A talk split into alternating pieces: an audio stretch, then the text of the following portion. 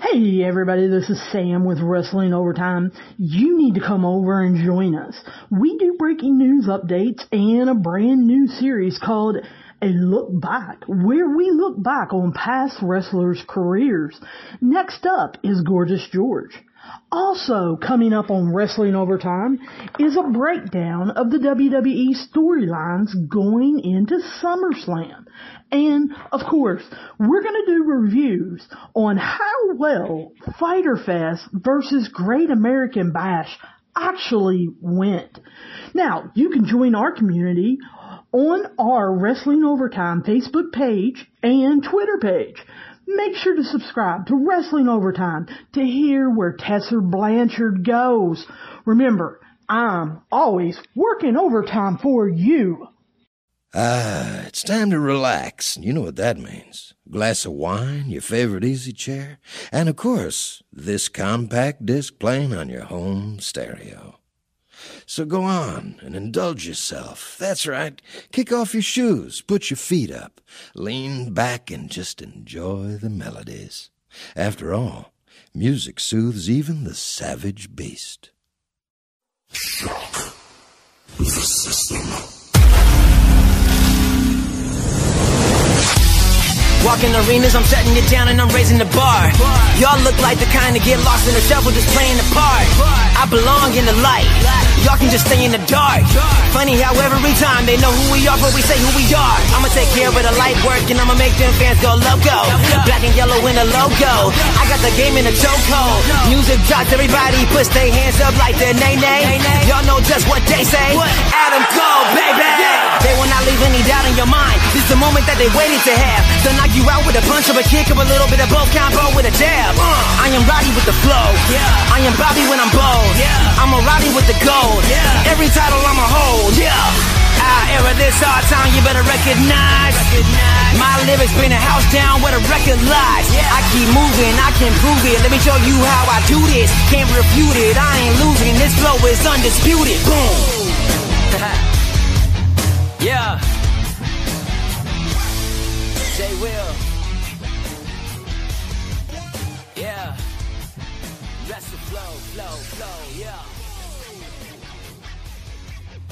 Hello, ladies and mostly gentlemen. My name you complained for sounding lame still remains David K. Martin, and welcome to the first, if not last, MLW History bonus episode. Brought to you by LOPForums.com or WrestlingHeadlines.com. That's right, y'all. I sold out, and if you want to buy into more free content, please check out the good folks over at WrestlingHeadlines.com slash podcast to get your dose of independent primetime audio with such marquee shows like our LOP flagship LOP Radio and Aftershock, hosted by Matthew Mayer, our Lord and Savior, The Implications. But that's not to take anything away from our world famous all night long wrestling podcast, WWF The Legacy Series, and your mama's favorite program, Kingdom of Honor. There's a conversation for anyone to interact in or be a part of. Whenever you're ready, join on in the conversation. Now, if you want me to get straight into it, I got timestamps in the description down below. However, if I may provide some context before we get into this, I myself have been an occasional writer for LOP forums going back to like 2014 or 2015. But I was just doing some what culture style pro uh, columns in the beginning. It wasn't until like 2017 at best that I was actually trying to write something more thought provoking than just compile stats and useless facts and slap uh, an article sticker on them. Hell, I don't expect anyone to remember, but I was the dude reviewing all those Bound for Glory shows that were bound to be forgotten. And obviously, I'm not I'm not Ayn Rand or Stephen King or Robert Munsch, so I wouldn't expect anyone to remember such literary works of art like November 18th in pro wrestling history, which just fucking sucked. Or who could forget, or more like who could remember? I don't even care. Uh, what what did I write? My birth year in pro wrestling history, where I just reviewed all of 1995 in America. Even with that, I can honestly say, as proud as I felt then to have accomplished such a irrelevant goal as that, in the years since, I've been watching classic New Japan, All Japan Women's, AJPW, UWFI, AAA, and CMLL, so I can humbly admit whatever that was was just some ECW mark ass bullshit. But with all that time being wasted, I said to myself once, Self, stop fucking around. and so I did. It was literally that simple. And then I embarked on this side quest to do this ungodly format one more time. Only this time I was going all out on this bitch, and I was going to be covering the concept of every significant story, every historical match, and every classic card on July 1st. Because that is the day of our Lord. Mind you, this wasn't recently. This was probably about two years ago coming up because what I thought would take me like a week at best in June of 2018 ended up becoming another multi month project for fuck's sakes. And the buzz killer for myself was that LOP's columns forum actually crashed one fateful summer day, as some of you may remember. So everybody just as insignificant as myself lost all of our accounts and all of our archives, all of our history, all of our work. And for me, losing all those years of personal growth and development as a writer, and seeing how my thoughts were processing and how my emotions towards people, morals, and subjects were changing or evolving over time, it kind of depressed me that all that shit was gone. And I'm someone who's lost his entire life to an apartment fire, so sentimentality isn't something that I invest in unless I feel absolutely certain I'm not going to lose what I cherish. So, with all that being said, had it not been for this podcast, all these notes sitting next to me would have just continued to lie dormant on top of my fridge, which, just for the record, I did wipe down my fridge. Do not give me shit, do not judge me, and do not email me at mapleleafpod at gmail at mapleleafpod at gmail.com with any of that bullshit, okay? Now, with all that out of the way, I need to state that yes, this is an original concept that I did come up with years ago. However, in the time that I've given up on being creative, I began listening to other podcasts beyond the confines of uh, LOP's Blog Talk Radio Network, RIP. And there's a guy named Don Tony from the DTKC show who literally did a show in the past year and a half called TWIWH, or uh, This Week in Wrestling History. I can't believe I remember the initials first. Uh, they had he, they he had 52 episodes, one per week of the year, and it is incredibly well done and very fucking entertaining. I've listened to all the shows, and, and I admittedly respect all the work that Don Tony did. And yes, it does disappoint me that somebody else did what I wanted to do 10 times better. And yes, that does directly influence my show today. However, the true motivating inspiration to this program came from Eggshells Pro Wrestling in the Tokyo Dome by Chris Charlton. Highly recommend you check out that book if you're at least above entry level to Puro, because it is not a New Japan exclusive history book. I just to try and give you guys an idea of what I'm striving to try for, alright? Alright, I got here one, two, three, four, five, six, seven, eight, nine, ten, eleven, twelve. 13, 14, 15, 16, 17, 18, 19, 20, 21, 22, 23, 24, 25 fucking pages of notes, people. You, you Meltzer marks like your facts and stats? I got your fucking facts and stats right here. You ready to hop into a whole heap of shit? Alright. First off, Canada Day is literally the one night of the year, much like Independence Day, where everyone gathers together to light off hundreds upon millions of dollars of fireworks, inhale the residual smoke, and snort gunpowder. You know, all your common North American traditional festivities. So, ironically, I'm not going to be covering many shows that happened in Canada because it's a day off. In fact, I remember when I first compiled this big bastard, it actually kind of pissed me off that I couldn't find any monumental footage of any Canadian or Canada Day related moments. So, this is where I'm going to begin. The largest attended event recorded for July 1st technically belongs to Pride. If you've never heard of Pride, Pride FC, in my opinion, was the most successful MMA promotion in its day. Uh, in a similar vein to UWFI against uh, All Japan and New Japan in the form of UFC, for example. Like, Pride holds this egregious record of selling out Tokyo's Olympic Stadium with K1 in a joint promotion show back in August of 2002 with uh, 91,107 in attendance. Although, according to the internet, and I will be saying that a lot today, the Olympic Stadium only maxed out 80,600 at best. So, if these motherfuckers are going to be inflating numbers and affiliating with the Yakuza, okay, they must be workers, right? so, I'm currently reading Before a Fall by Lee Daly, and I'm looking online, but I can't find any pay per view buy rates for any Pride FC shows. But I figured the metrics were never publicized then. Nonetheless, Pride show in, I'm talking about is on July 1st, 2006. The Critical Countdown Absolute card in Saitama, Japan for the Saitama Super Arena that held either 36,500 or Pride claiming 44,608 in the building, depending on who you want to believe. That's just to give you an idea of how fucking successful Pride was at the time. But just keep in mind, this was to determine the finalists for the 2006 Open Grand Prix. This wasn't even the fucking finals. Like, Pride had already had a video game on PS2 years before UFC did back in 2003, and only 13 of Pride's 68 events were attended by less than 10,000 spectators. Less than. And even then, most of those shows were still selling out the smaller venues like Hurricane Hall. Which is so funny because what killed them was actually back in April of this year, where a Japanese weekly news magazine would drop a series of articles depicting all these allegations of Yakuza affiliation going back to Pride's inception and how they actually had ties to Antonio Inoki and Inoki's uh, uh, affiliates and acquaintances. Like, despite this happening in April, and here we are in July, the company wouldn't ultimately fall apart until 8 or 10 months after the Critical Countdown Absolute took place, and then obviously it would go out of business sometime shortly thereafter. Alright, so all in all, these are the facts you need to know before I go chronologically throughout history. Cue the music!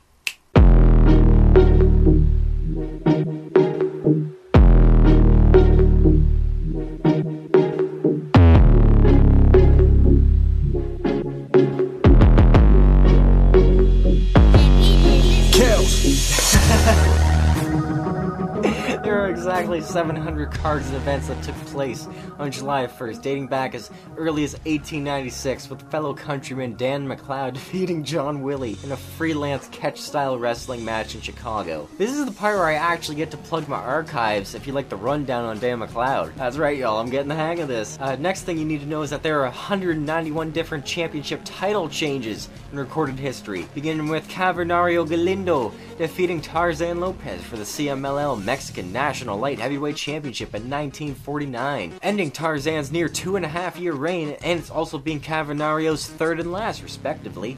Most recently, of course, will be fresh in your memory, but won't register in your minds as happening on Canada Day, because as earlier in this month, Keith Lee defeated Adam Cole for the NXT Championship in a champion versus champion match to officially make this the year of Death and Double Champions. Surprisingly, I found only 10 10 tournaments taking place on July 1st, all of which happened after the millennium, and none of which happened in Canada, so fuck off. uh, beginning with 2000 with uh, XCW, that's Extreme Championship Wrestling, holding its first and last annual Battle Box tournament in Plano, Plano, Piano, Plan, fuck off, it doesn't matter, it's a stupid name, Texas. Uh, a bunch of jobbers fought over a box of gimmicks, it doesn't matter. However, coincidentally in 2016, there were two different wrestling feds holding essentially the same tournament in two different countries. In 2016, Japan's Wrestle One promotion held its Grand Prix tournament while CMLL held its Grand Prix International over in Mexico. And a little respect should be paid to uh, Wrestle One in Japan because that's a promotion that went defunct this year due to COVID. But the most recent July 1st tournament belongs to WXW the next year in 2017, holding its shortcut to the top tournament to determine the number one contender to the Unified World title. The next category is a little bit fucky because I used WrestlingData.com, CageMatch.net, and ProFightDB.com, and all of these will list pay per views, but since pay per views didn't technically exist until the mid 80s, I'm inclined to consider this next category as supercards. Therefore, according to the internet, and yes, I will be saying that a lot, there have been merely six six supercards that have only occurred on July 1st, starting with Rikidozan's JPA, the original Japanese Pro Wrestling Federation. They held the 29th day of the Golden Series Tour in Kawasaki Stadium in Kawasaki, Japan. The tour began on May 23rd and wouldn't end until July 3rd, so overall there were 31 shows held in 41 days. That is pretty goddamn grueling, isn't it? And most recently, which may be a disgrace to both pay per view and supercards alike, was TNA's Knockouts Knockdown back in 2015. And for those of you who actually remember the dying days of Dixieland, this was the one night only pay per view era that never drew a dime and was essentially done out of necessity to meet the contractual obligations of pay per view providers. So, although this was taped on Valentine's Day of 2015, it didn't air until Canada Day, which means that none of the matches were actually congruent with the current TV product. So, that is classic TNA. And finally, I have found that there have been 46 recorded televised events that have aired on July 1st. Whether they were live or taped, that is up to you to decide if they are justifiable. Nice, nice. Alright, I think the table has been set and the platter is ready to serve, but in these unprecedented times, I gotta wash my hands before handling this entree of knowledge, because y'all motherfuckers misinterpret Toker's cough for the plague. So let me just drop a record on the turntable to keep y'all preoccupied. Until we return. You are listening to Soul Wax FM. Soul Wax FM, the station with the newest and hottest tracks. This is Soulwax FM. You are listening to Soulwax FM.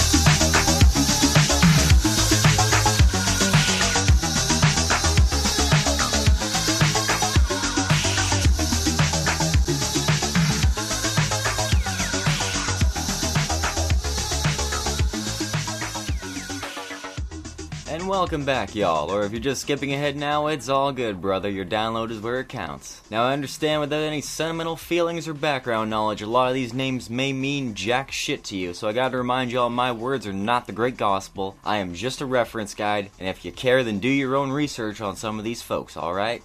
Okay, y'all. Monkeys in the back. Cue the background track, and let's rewind back to 1926 because I felt nothing significantly monumental happened on July 1st before then. That's just my millennial opinion. I'm sure some German or Australian history marks may disagree, but who gives a fuck because this is my show. So let's begin with the AWA in Boston, Massachusetts at Braves Field among 10,000 fans. It was a five match card, but it's most notable for me because it featured a main event with World Heavyweight Champion Ed the Strangler Lewis going to a three hour draw with Joseph Toots Mondt in a two out of three falls match. Now, uh, Joseph had broken away from the traditions of your Greco-Roman wrestling and actually pioneered professional wrestling as we know it by introducing arm drags and punches and suplexes and slams into the sport and redefined it from your slower paced Olympic style to something more reminiscent of wrestling school basics today. And yes, I did learn that in the book The Fall Guys by Marcus Griffin, and that was before uh, Mondt had linked up with Vince McMahon Sr. to form Capital Sports. Now, Ed the Strangler Lewis, his manager Billy Sandow, and Mondt were actually in the midst of an American nationwide takeover at this point in time, dubbed the Gold Dust Trio by Marcus Griffin, and the AWA was by and large the number one wrestling promotion in the world, although Jack Curley out of New York was booking Lou Thesz, so it's arguable which promoter actually was sizing up in wrestling's original dick measuring contest. In the future, I'll have quite a bit more to say about Toots Mondt and the AWA on a later day, but if you love this crazy, shady, carny past professional wrestling, I cannot stress enough. Check out The Fall Guys on Amazon. Moving on to 1932, I actually found a card from a Canadian promotion that just so happens to have occurred on Canadian soil. I mean, what are the odds? That's right, the Queensberry Athletics Club held a three match card in Toronto for Canada's 75th birthday. Once again, I'm only covering the noteworthy, and this is noteworthy because the future owner of NWA San Francisco booking office, Joe Malcewicz, actually defeated Pat McGill during his temporary residency of Ontario. And trust me, in the next episode, I am covering the history of Ontario wrestling in the 20th century.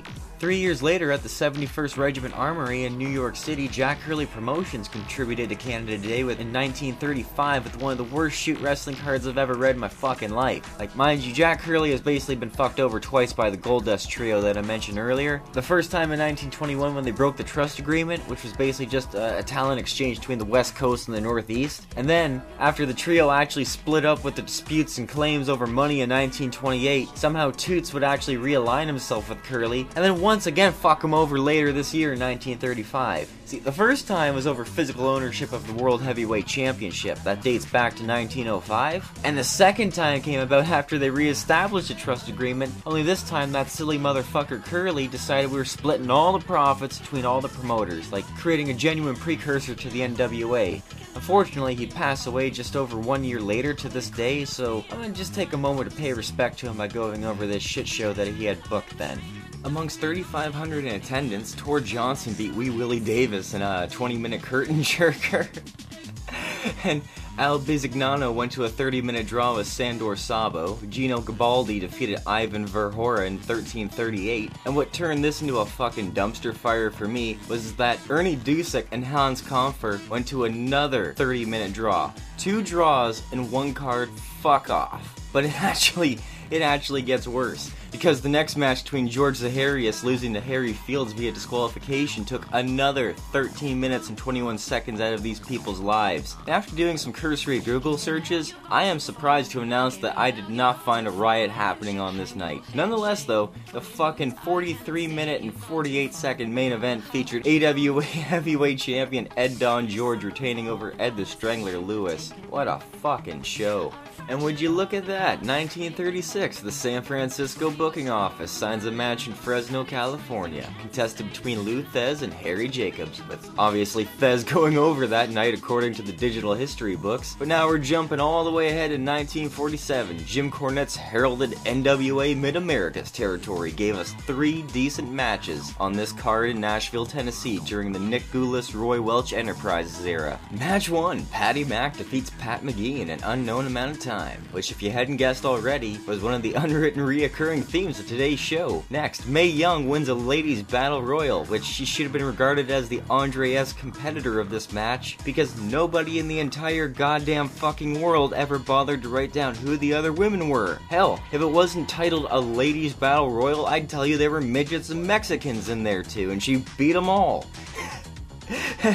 And, and to my surprise, Mike Chikoma defeats the co-owner of the territory, Roy Welch. And for all y'all historians, almost exactly one year later, Mike Chikoma captured his only career championship as the AWA Tag Team Champion with a real legend in Red Roberts so I'm amazed that Roy actually saw something in the guy. Moving forward a couple years in 1949, finally the cast has come back to God's country because in Quebec City, Eddie Quinn's NWA territory held its own Canada Day Wrestle Festival. I mean, listen to this impeccable American booking. You want a hot opener? How about a midgets match featuring Skylo Low defeating Mickey Langlois? Or how about Joe Devalte and Luke Kelly tearing the house down as they went to a 30 minute time limit draw? And in the show closer, Rebel Russell defeated Salvador Cortez in my total totally biased, self-proclaimed barn burner of a main event. That same day across North America, Cavernario Galindo defeated champion Tarzan Lopez for the EMLL Mexican National Light Heavyweight title in Mexico City. You already knew that. And transitioning back home, we move on to Stu Hart and Al Oeming's big time wrestling promotion in 1952, just over a year after merging into an NWA territory and changing its name from Klondike Wrestling to something a little more cliche that didn't infringe on any trademarks. Somewhere at some point in time, I'd even speculate that Herb Abrams was told this and nodded his coked out skull in approval. Taking place from Edmonton, Alberta, Mr. X defeated the 6'3, 268 pound Tiny Mills. Stu Hart and Pat McGill then went on to beat Francois Maquette and Bob Langevin in a tag team match. And Con Bruno defeated Dave Rule in the main event of a three match card to celebrate Canada's 100th birthday. Rock on, man. And I'm, so- and I'm sorry, y'all, if you're not impressed with the way things are going. I am trying so goddamn hard not to deep dive into everyone's bios and talk about the times and the wrestling scenes. But I gotta hold back on all that talk about fucking gibberish for future episodes. So for now, I know everybody is aware of Stu Hart and Joe Exotic, but eventually I'm gonna do a show on Al Oeming because he is an actual national treasure to not only Canadian but wrestling history as well. So for now, I'm gonna give you a one minute clip called Noah of the North about the original Tiger King. And it's on YouTube if you actually want to see it, but I think you'll get a kick out of just listening to it.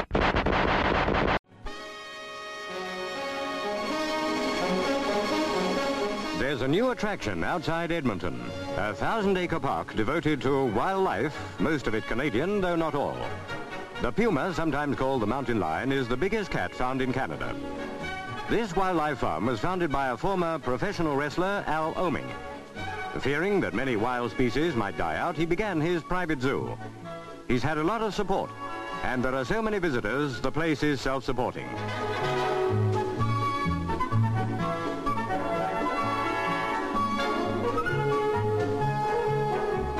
A bobcat.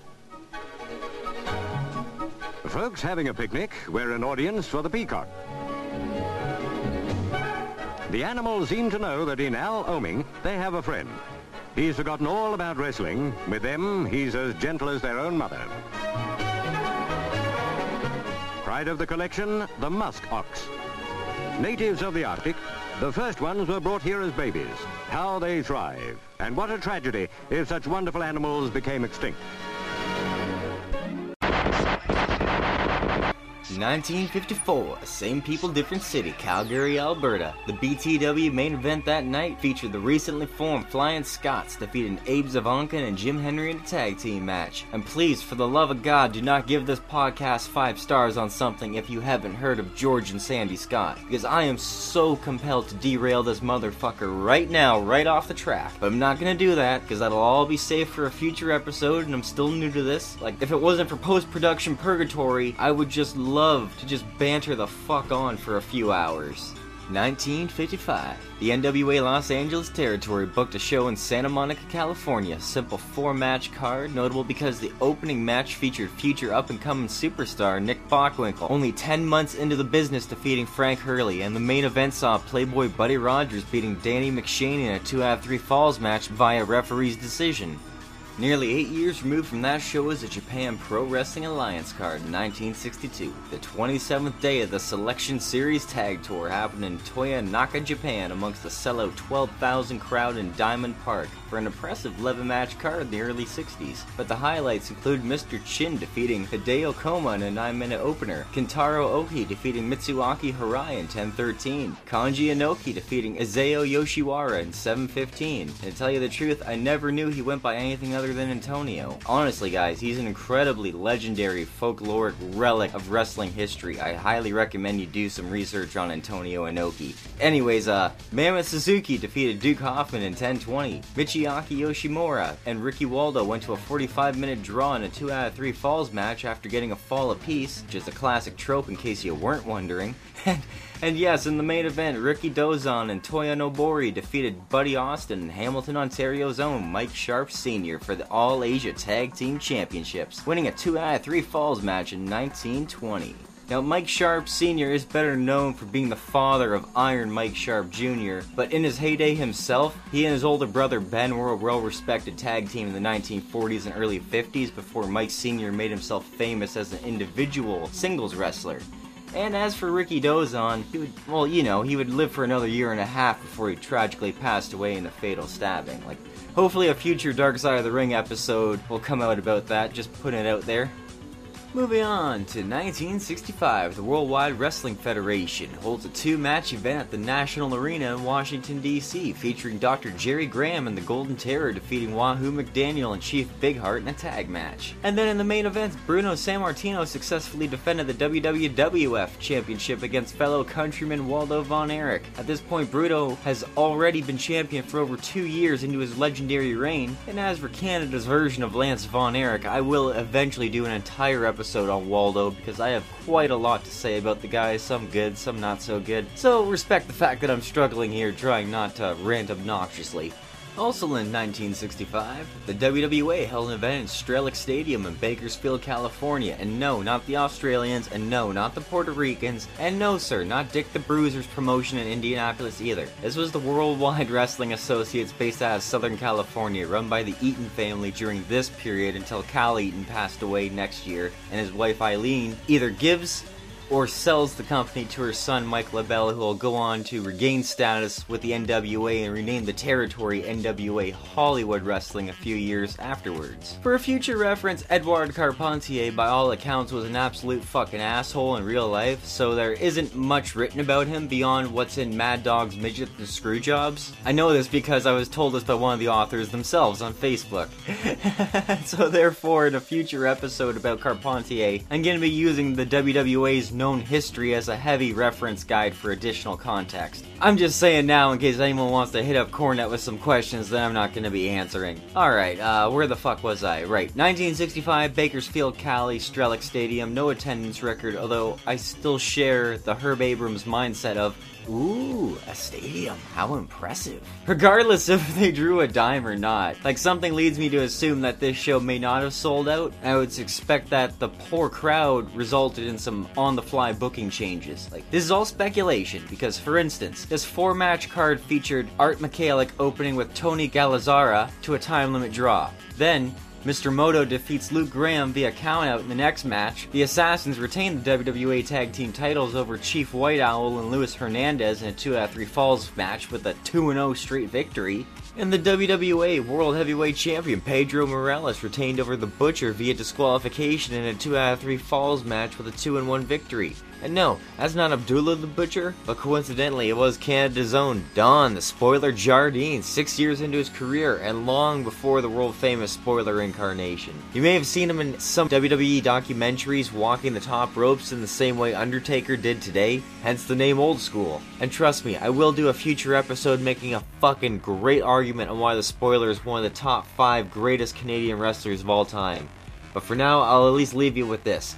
As of today, July 1st, 1965, Jardine had already won and lost the Nebraska Heavyweight Championship, the Amarillo version of the NWA North American Tag Team titles with Dutch Savage, and then even shortly after this, he'd unsuccessfully challenged fellow Canadian Gene Kiniski for the NWA World's Championship, go back to Canada with Dutch Savage, win the NWA World Tag titles there, and then leaving the Pacific Northwest altogether by 1967 for Fritz von Erich's hot young upstart company Big Time Wrestling. Isn't that clever? And the rest, as they say, is history. And moving on to 1966 with World Championship Wrestling. No, not that one. Fuck off. I thought we'd been over this already. This is Jim Barnett's WCW, two years established at this point, hailing from Sydney, New South Wales, Australia, selling out the 15,000 seat Sydney Stadium. Matches from that night include Ray Heffernan of the former Fabulous Kangaroos defeating George Lackey, Larry O'Dea being Mitsu Arakawa by disqualification, and this is fucking weird, but I've cross-referenced this and apparently this actually happened, as everyone is just copying and pasting the same results from somebody. In the semi-main event, Professor Toru Tanaka defeats Killer Kowalski, but then in the main event, Killer Kowalski and Mark Lewin defeat Harley Race and Larry the Axe Hennig for the IWA Tag Team titles. Like, what the fuck? If anybody listening to this just so happens to be a Mark, please find me footage of this. Send a link my way to ML History Pod, all one word, on Twitter. on Twitter. and if my friends are actually li- still listening to this, please fuck off. Don't even bother. Don't even get me started. I sold out, okay? Fuck having beliefs. They just hold you back in life. Anyways, 1966. Big time wrestling in Modesto, California. Jesus Christ. Haven't we been over this? It's not that one. It's never the first one you think of. Ever. This is Roy Shire's promotion based out of San Francisco, and this is at the time where Shire was gaining such notoriety with this independent company going so strong that within at least two years of this show, they'll be partnered into the NWA Pyramid Scheme. I'm, I'm just mentioning the show because I'm surprised that the clear cut draw of the night was Bill Watts and Pepper Gomez defeating those blonde bastards, fucking Pat Patterson and Ray Stevens in a 2 out of 3 falls match that saw the blonde bombers getting disqualified in the 1 to 1 tie to give the good guys the victory. It just blows my mind because, in case I have any modern non Caucasian listeners, I should point out that Bill Watts was actually one of the faces. It's, I know, it's hard to believe. I know. And with that, 1969, two noteworthy events that happened in North America. First being the WWF at the Conventional Hall in Atlantic City, New Jersey, featuring a six woman tag team match that saw Toni Rose, Donna Christanello, and the Fabulous Moolah defeat the team of Doris Wilson, Helen O'Connor, and goddamn Mae Young? In 1969. Wow, like, how are these two always intrinsically linked? Was women's wrestling really that deprived of talent for 55 fucking years? Like, Moolah debuted at least a full 10 years after Mae Young, and yet she's the Hulk Hogan of women's professional wrestling. Unfucking believable, my god. A- anyways, getting back on track. George Animal Steele defeats John L. Sullivan. No Troy McClure, but you may remember him as Johnny Valiant. And in the main event, the world famous Haystacks Calhoun the world famous K Stacks Calhoun, the, world famous Case, the world. I can't believe I can't say his fucking name. Oh! The world famous Haystacks Calhoun and the lesser known Victor Rivera had their match ended in no contest against the Rising Suns Mitsu Arakawa and Toru Tanaka. What a fucking name. Good old 20th century stereotyping. And finally, over in Alberta, the recently rechristened Stampede Wrestling celebrates Canada Day once more with its classic July 1st card. But in all seriousness, I'm only mentioning this because the last two matches were actually highlights. The first being Dave Ruhl defending the NWA Canadian Heavyweight Championship against Joe Peruzovic and the NWA Stampede Wrestling North American Heavyweight Champion Billy Robinson retaining over Daryl Cochran to end the show. And it's only noteworthy because Dave Ruhl was one of the essential pillars of Stampede Wrestling going as far back as 1955. He, he won his first of eight Canadian Championship heavyweight titles by 1959, and Stu was pretty much taking care of Dave practically till the end. And by this point, Dave was already a six time champion and currently a, a year and a half into his two year reign. So I would argue that Ruhl was at least synonymous with the belt. And if you need any further validation, you can validate these nuts. Because like I said, everything will basically be covered in future in full episodes. And I have it written down here that Billy Robinson was also in the midst of a record setting reign for the North American Heavyweight Championship, but that one would only be like for 225 days. However, it wouldn't be broken until 15 years later by Davey Boy Smith, who held the belt for a year and a half. So I just recently bought Stampede Wrestling, the history of the North American Championship by James McDermott, and it is an incredibly awesome book that puts Wikipedia to shame. I highly recommend it, and I'm just putting it out there. Like, nothing I say is sponsored content. Like, the author is in one of my Facebook groups, so I was probably one of the first to buy this book upon release. It's fucking awesome. It's just 15 bucks on Amazon, paperback only. I cannot put it over enough. And with all that, I think that concludes the first half of this show. This guy needs a smoke and some rehydration. So, when I get back to you, we will wrap this shit up like Dave Chappelle. After this.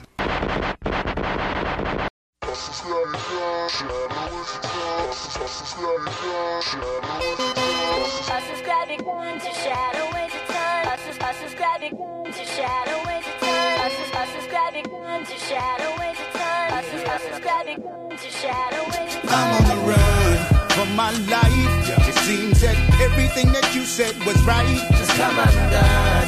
Lost my sight. But have you ever felt you've done your best when you were under the gun? That's right. I know I've seen this place before, but it's never been so fun. Yeah, it's never been so fun. Check it out. Here we go. I've been on the run, the shadow ways of time. It's starting to make sense to me. No, I can't. Me. To get it done, I'm on the I've run. been on the run, my shadow ways of time. I know I found the recipe for me, but I can't. Make you love Oh, no, you know I can't.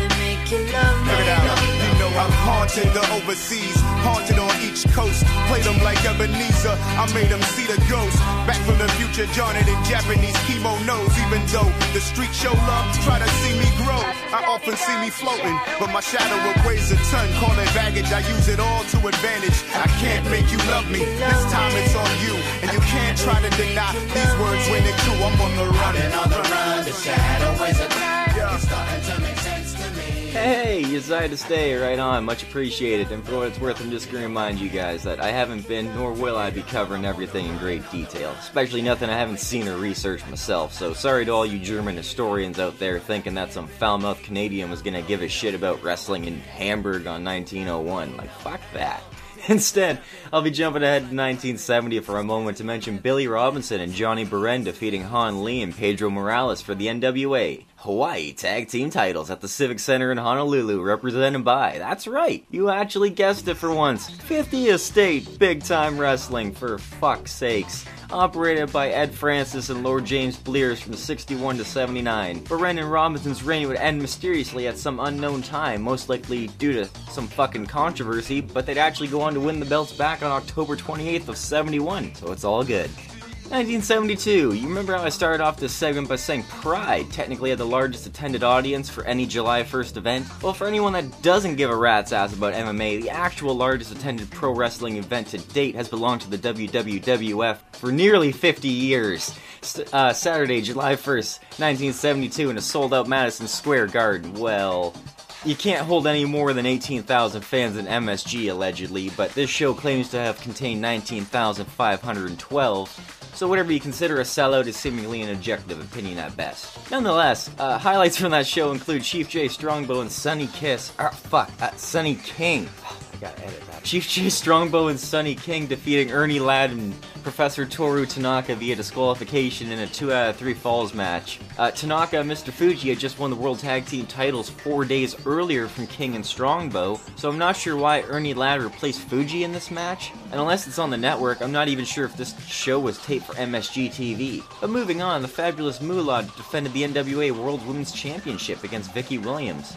And then after that, Gorilla Monsoon defeated Blue Demon. And then after that, Terry and his father Dory Funk Sr. defeated the former WWF Tag Team Champions Mike Scicluna and Curtis Iaukea in the second of three What the fuck, why did you book this? Matches of the night. Leading to the main event and the final What the fuck, why did you book this? Is this a dream match? WWF Champion Pedro Morales defeats George Animal Steele in 15 minutes to retain the WWF title. And for me, why this show is worth mentioning is because during this time, Dory Funk Jr. was still the current NWA World Heavyweight Champion, and about one week earlier, at Texas's Big Time Wrestling Parade of Champions event, Dory wrestled the owner Fritz to a 60 minute draw. So not only were the Funk family rocking and rolling wrestling right now, but it just so happens that that was Fritz's last NWA World title shot. And ironically enough, on that 72 Parade of Champions, El Santo and Jose Lothario opened the show defeating Terry Funk and goddamn wouldn't you know it, Mr. Fuji in a tag match. Match. So what happened, Fuji? And what really surprises me more also is that Dory Funk Sr. wouldn't return to the WWF for almost a full year before returning just to lose one more Vince McMahon Sr. booked match. And from this point forward, Dory Funk Sr. would go on to work a full schedule, with 66 more recorded matches until his unexpected and unfortunate passing the next year at just 54. So it's like, holy shit, man, he was just going. As for Pedro, keep in mind, he debuted in 1970 for Vince Sr., won the WWF US title shortly thereafter, and then went on to dethrone Ivan Koloff by early 71 to unify the belt with the World Championship. At this point, he'd already gone on to have a brutal feud with uh, subsequent cage matches with Freddie Blassie and uh, feuding with all the tag team champions of that time. Like Morales was teaming up with Strongbow or Monsoon or Sonny King to actually beat the current champions of the moment by disqualification on several occasions in between defending the World Championship against the likes of Ladd, Tanaka, King Curtis, Tarzan Tyler, and Scicluna. But I don't think Pedro or Steele ever competed against each other before this. That's why I thought it was worth mentioning, so it must have been booked as a dream match, because for me, logic dictates that this is just some random occurrence no different than how Pedro will go on to defend the world title against the spoiler and Pampero Firpo later this summer. So what I'm trying to say, essentially, is that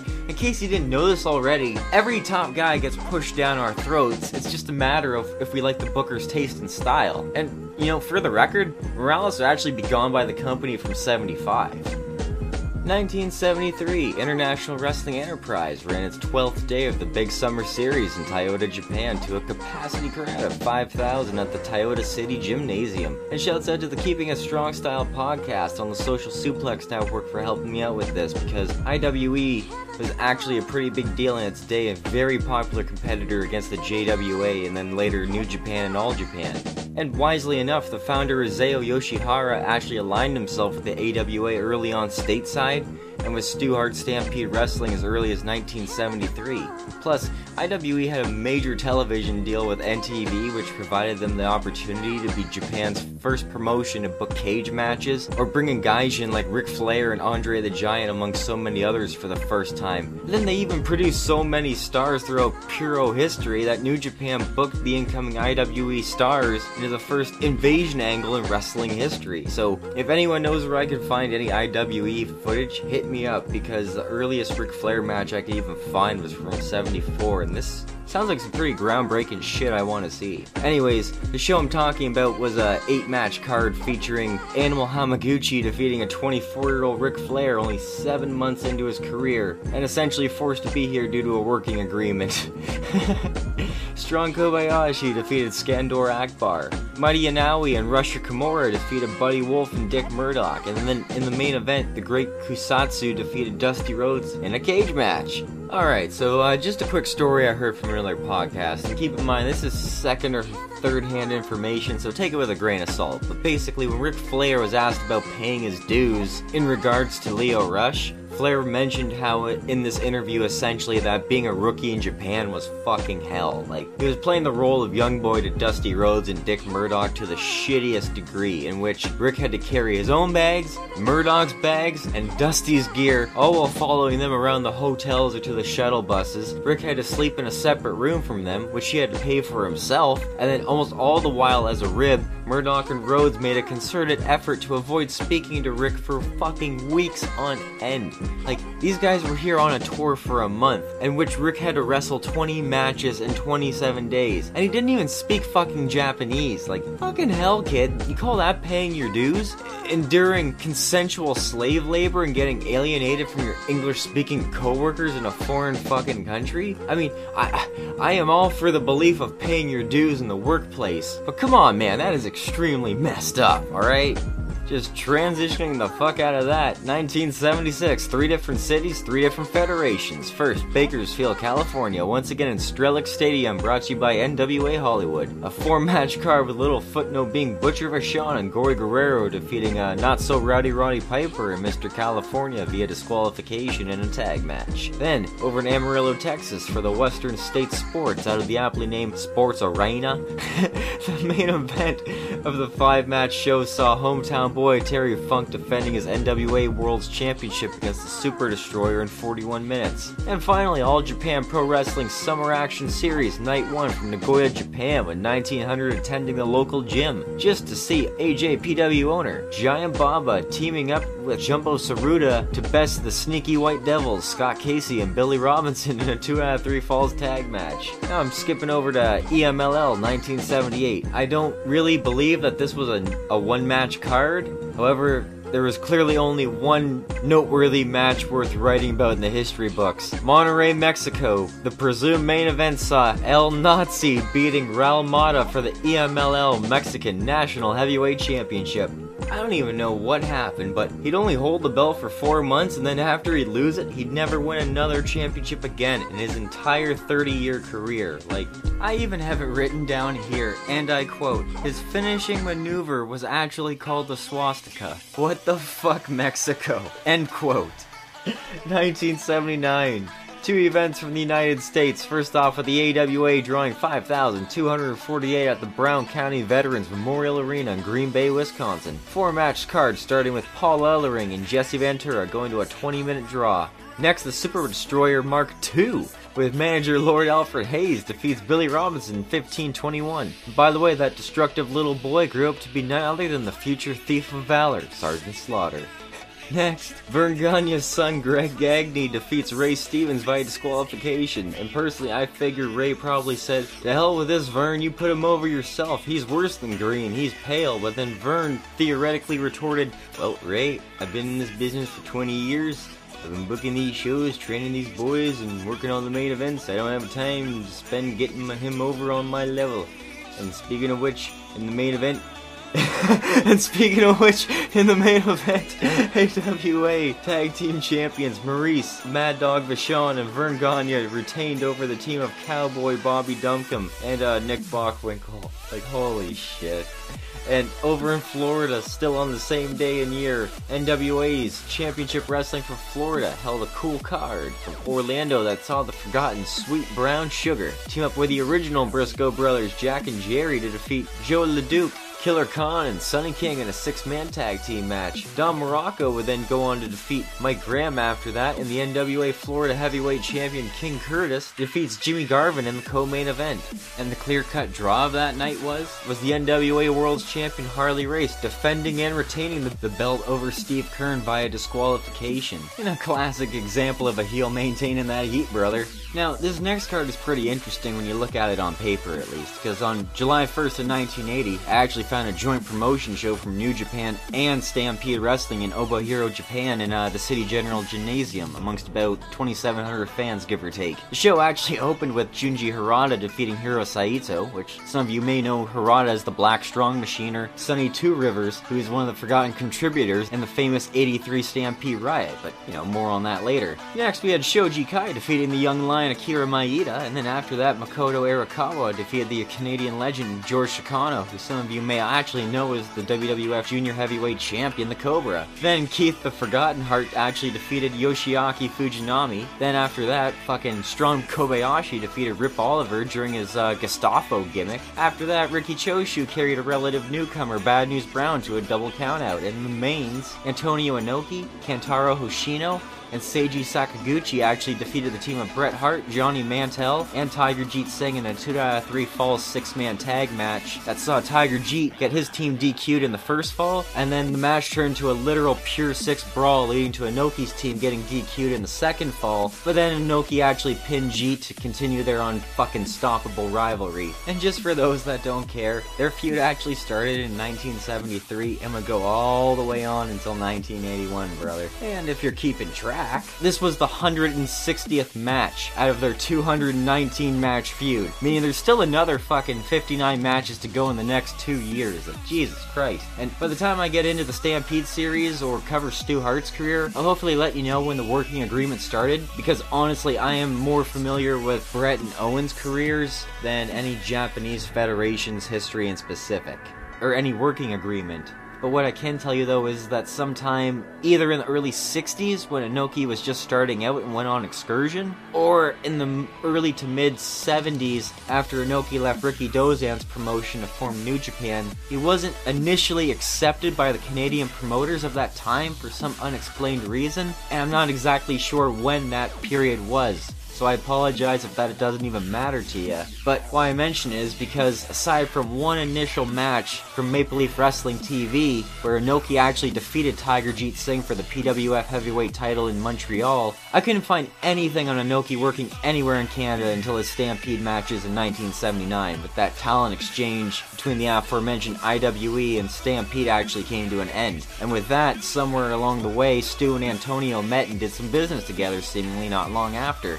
Also, I guess it's Fuck it, it's worth mentioning that Inoki may have already beaten Tiger Jeet for the PWF title in Japan prior to the Montreal match, so I don't actually know what the fuck that was about. Like, seriously, are Phantom title changes just a, a, an old school wrestling trope or a Japanese wrestling trope? Regardless of the case, Mid Atlantic Championship Wrestling 1982 at Norfolk Scope in Norfolk, West Virginia. Seven match show with uh, three matches actually worth mentioning. First being Wahoo McDaniel. If you hadn't noticed by now, he's one of my favorites. He kicked the shit out of Sergeant Slaughter. Then after that, Jack Briscoe defeated Roddy Piper. And yes, he actually defeated him. So wherever this fucking 10, 11 year undefeated streak of not getting pinned came from, that's some bullshit.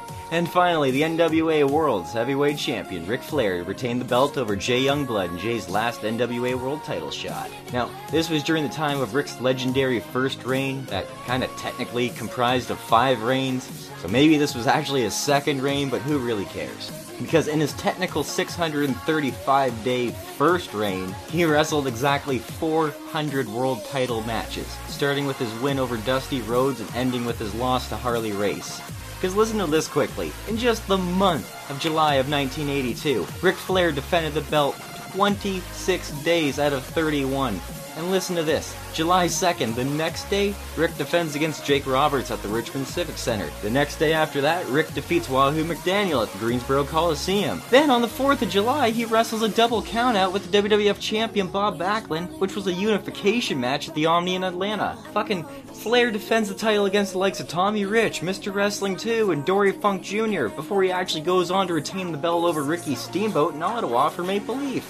For Christ's sakes, this was all in the midst of a hellacious feud with Butch Reed in Florida that saw three 60 minute draws and a fucking cage match, and all of that happens in just one month. I don't care what your scale is, you gotta appreciate the fucking greatness of Ric Flair. And I'm not trying to take anything away from all the other people of that generation and of those eras that had to work those kind of schedules. I'm just saying, nobody did it quite like Nate. 1983, seven match card from Stampede in Calgary, but it's only noteworthy because the UK wrestling legend Giant Haystacks wrestled in the co-main event during his second one-month residency in Calgary. He never actually put anybody over while he was in Canada, and he only ever lost three times by disqualification. Like that is just a masterclass worker right there. But it would actually be the pyrotechnical Puerto Rican Hercules Ayala that defeated the Loch Ness Monster in just a similar fashion. But why this is really noteworthy to me is because today was the first time I could find in recorded history that the real life cousin tandem, later known as the British Bulldogs, teamed up for the first time ever to defeat the team of Ciclone Negro and the Cuban Assassin, who is actually also Puerto Rican. But seriously, now I actually gotta buy like the fucking Pure Dynamite book and find out how the hell this came to be. Because at this point in history, these two were on completely different career trajectories.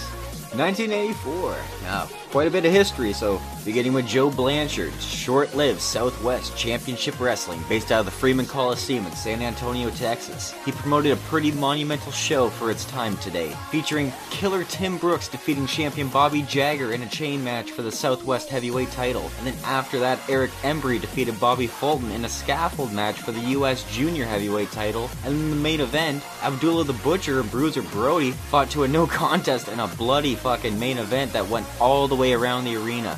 I could only find the last five minutes of the match, and honestly, it really doesn't look all that great by today's standards. But I think you'll enjoy Gene Kelly's commentary and the sound of the captivated Texas crowd following this punch, chop, walk exchange all the way to the backstage. Like, it's just five minutes, and it's even available on YouTube if you want to see it for yourselves. But staying on the topic of 1984 and the Blanchard family, according to CageMatch.net, Mid Atlantic held two events on 1984 on the same day in both the Carolinas. And I'm really genuinely willing to guess that this must mean that today must have been a Sunday. Anyways, in the main event for the Sumter County Exhibition Center, that event actually saw Ric Flair defend his NWA World title against Wahoo McDaniel, while the Charlotte show saw Tully Blanchard retain his television title against Ric Flair via disqualification. Like genuinely, if that's accurate, that's that's just pretty fucking awesome and shitty all at the same time.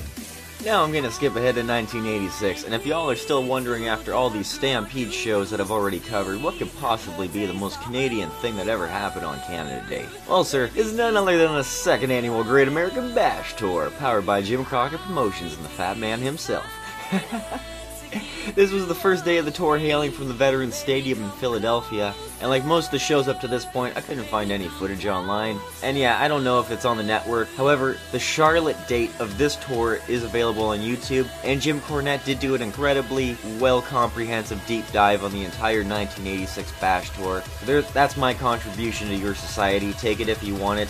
They're both worth your while. I've, I've listened and watched both. Anyways, the highlights from day one include Wahoo McDaniel defeating Jimmy Garvin in the Indian strap match. Then after that, Baby Doll and the Rock and Roll Express defeated Jim Cornette Midnight Express in a six-person intergender tag match. Leading to Nikita Koloff defeating Magnum TA to get the first victory in their best of seven series for the NWA US Heavyweight title. And if I actually remember correctly from the Cornette podcast, that series actually didn't conclude until after the Bash Tour ended. But finally, or not finally, but the Nature Boy successfully defends the NWA World Championship against Real Warrior Hawk by disqualification. No, no, no, my mistake. This isn't actually the last match. No, sir, nor madam. The main event of the Greatest American Bash had to have Greatest American Dream team up the Animalistic Road Warrior, baby, and kick the shit out of those fake Anderson brothers, daddy. Compared to its predecessor, Jim Crockett expanded the Great American Bash tour into an entire month long tour across all the JCP hotspots with the sell being that there would at least be an NWA World title match at every single event, meaning Ric Flair was defending his GOAT status 13 times against the likes of the Road Warriors, Ron Garvin, the Midnight Express, and Nikita Koloff, Wahoo McDaniel, Dusty Rhodes, and if I remember right, legend has it that Dusty was actually supposed to win the belt over Ric Flair in Atlanta, but the poor turnaround at the latter shows made him change his mind and rebook the finish for the Charlotte show, being his third and final reign for just a meager two weeks. And the following year, for 1987, the third installment of the Great American Bash Tour would be taped for Mid Atlantic Television over in Lakeland, Florida Civic Center at a sold out 5,000 seat venue. Once again, I'm going to redirect you to Jim Cornette, who's extensively covered the 1987 Great American Bash Tour as well in great detail.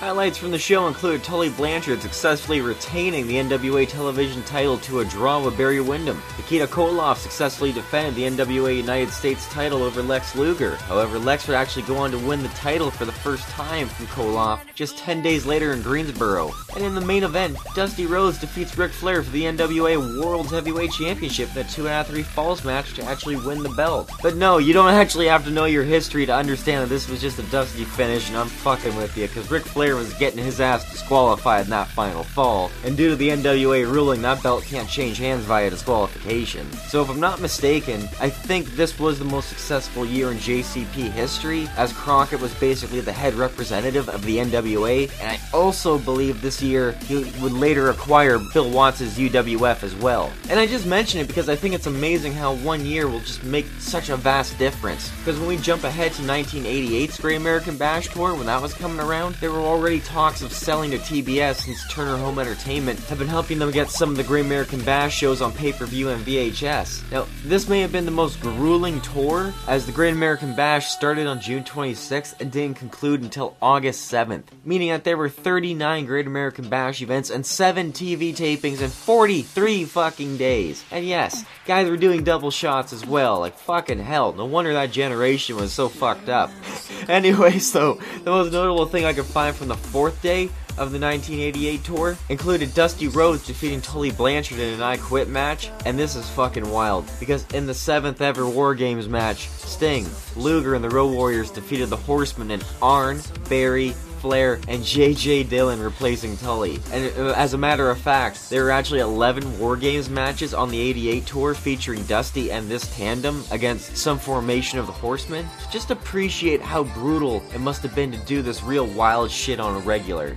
And just for relevance sake, I think there are only three or four months more remaining of Jim Crockett before they would actually sell off Turner, effectively turning the show into WCW before the year's end. And finalizing on 1988, I'm taking us back to Canada just to quickly mention that Steve DeSalvo, who you may remember as the Minotaur, in WCW defeated Steve Blackman. Yeah, that's Steve Blackman. And Chris Benoit defeats Johnny Smith for the Stampede British Commonwealth Mid Heavyweight Championship. The two spent much of the year actually feuding and exchanging the belt back and forth, but I mention it because there must have been some fucked finish on this day that isn't mentioned in the history books, because none of the title histories list Benoit beating Smith in Kelowna, BC on this day for the belt. So I guess it's also worth mentioning that Steve Blackman will also have his last match at least one year to this day, until 1997, because he was dying from malaria and he was practically bedridden for two years. My god, we are nearly done now. You should know the gimmick. I'll be right back after the break. You're spoiled, Montreal. This is why the rest of Canada doesn't like you. You have beautiful women and strip clubs. I've been to Winnipeg. They have Winnipeg. Not quite the same.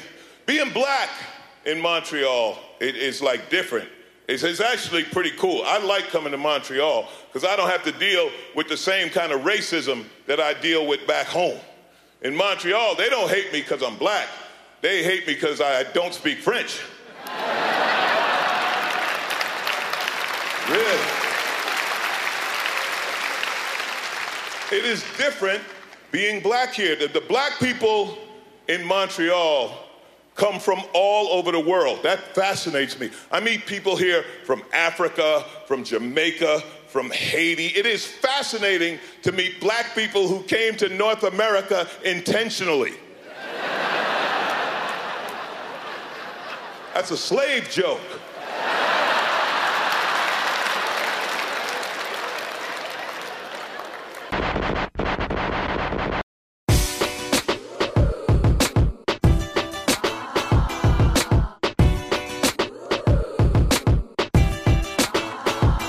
We put the FU back in fun. Serve it up with a smile. You ain't heard this type of stuff in a while. I want your ears right now. Any up, buck here. Put your hands up like you plan to volunteer. Ali Ali Oxy free, fresh out of detox. Can't afford the doctor's fees. The floor towards the weed spot. A whole city waiting for me to fall because I made a pretty penny out of nothing at all. This that circle, circle, dot, dot, we shot shit. You know, everybody loving it, but ain't nobody touching it. Yeah, Decatur's taking over this year. I feel like dancing, baby. Hold my fears.